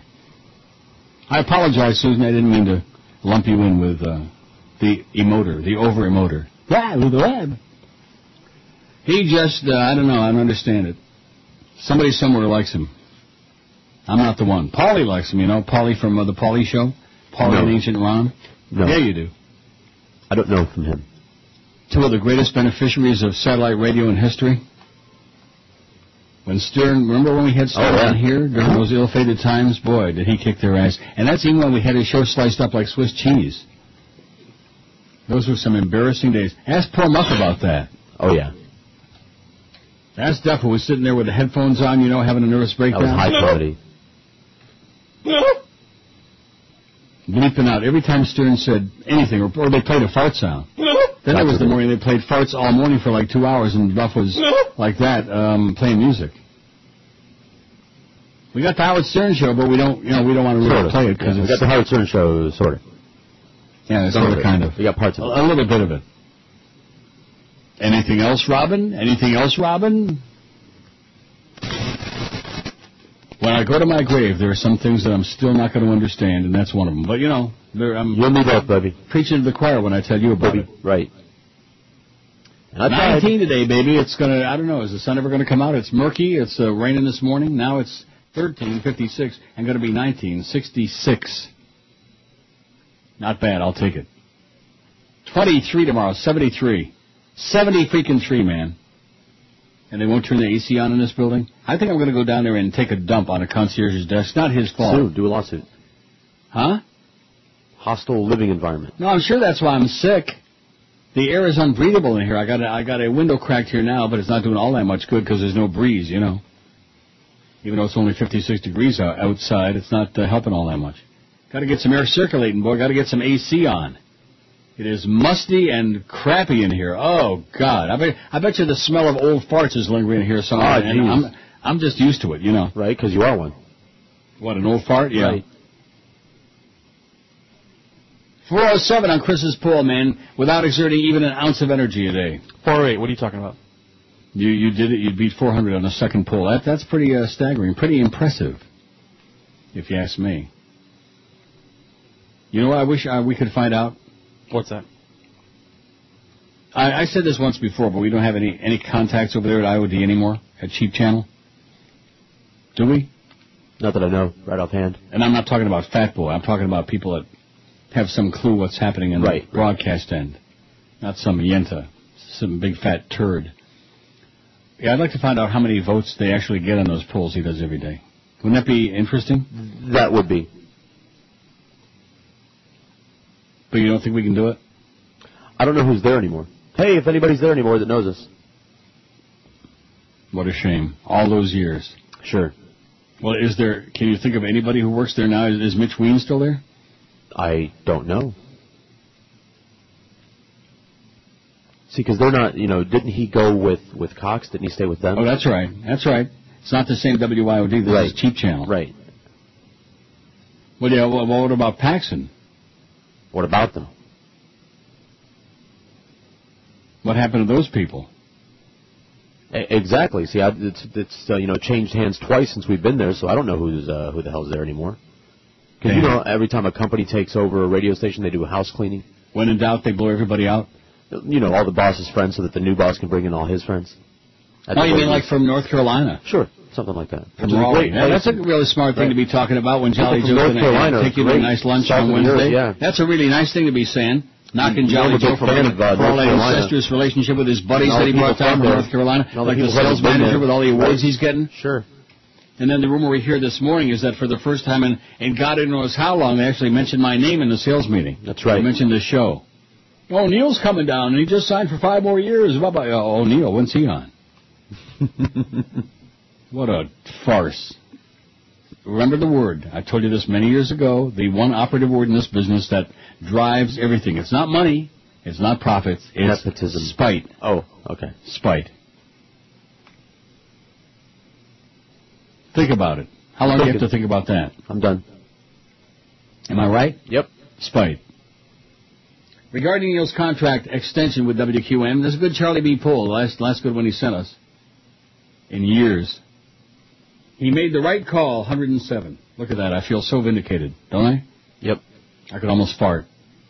He'll live to regret it, 44. Get ready for five more years of re- angst and grief, 37. Neil must be a sadomasochist, 30, uh, 35. Things can only get better, 33. Schmidt, five more years of that effing bastard, 28. Why 20, 28? What station is that, Why 28? I don't know. Never heard of it. He re-signed too hastily, 27. He won't sur- survive the end of it, 27. That old toad should have just retired, 16. Those five years will be the worst he's known yet, 15, and his career will not go out with a bang, but with a whimper, only 13. Yeah, with a whimper. That's what I'll do on the last show. Remind me to do that. Whimper? Well, if you're still around. Write a post-it note. That's right. You may be off on your own show somewhere with Chicken Neck, you Right, know. starting Thursday. agent you got going to sign you up Yeah. for all those big stations. Mm-hmm. And he only wants 84 points, by the way. I got 84 I got points for him and 24 points for the um, agent, and 15 points for the um, halibut. Okay. That guy was just between him and Joel Feinberg. I have to really be pressed very hard to figure out who was the bigger putz, who who was the least impressive human being. And excuse me, I said human being and Joel Feinberg in the same sentence. Sorry, excuse me. I apologize. And when are we going to hear about the uh, upshot? I, I think uh, we ought to put Chris in charge of that sometime in May. Is it May 26th or something like that? Joel's uh, court date in California? On beating the crap out of his girlfriend because he had a bad day at the track. He lost more daddy's money. I'll tell you one thing. You want to find a guy that's good at losing money. There's the guy.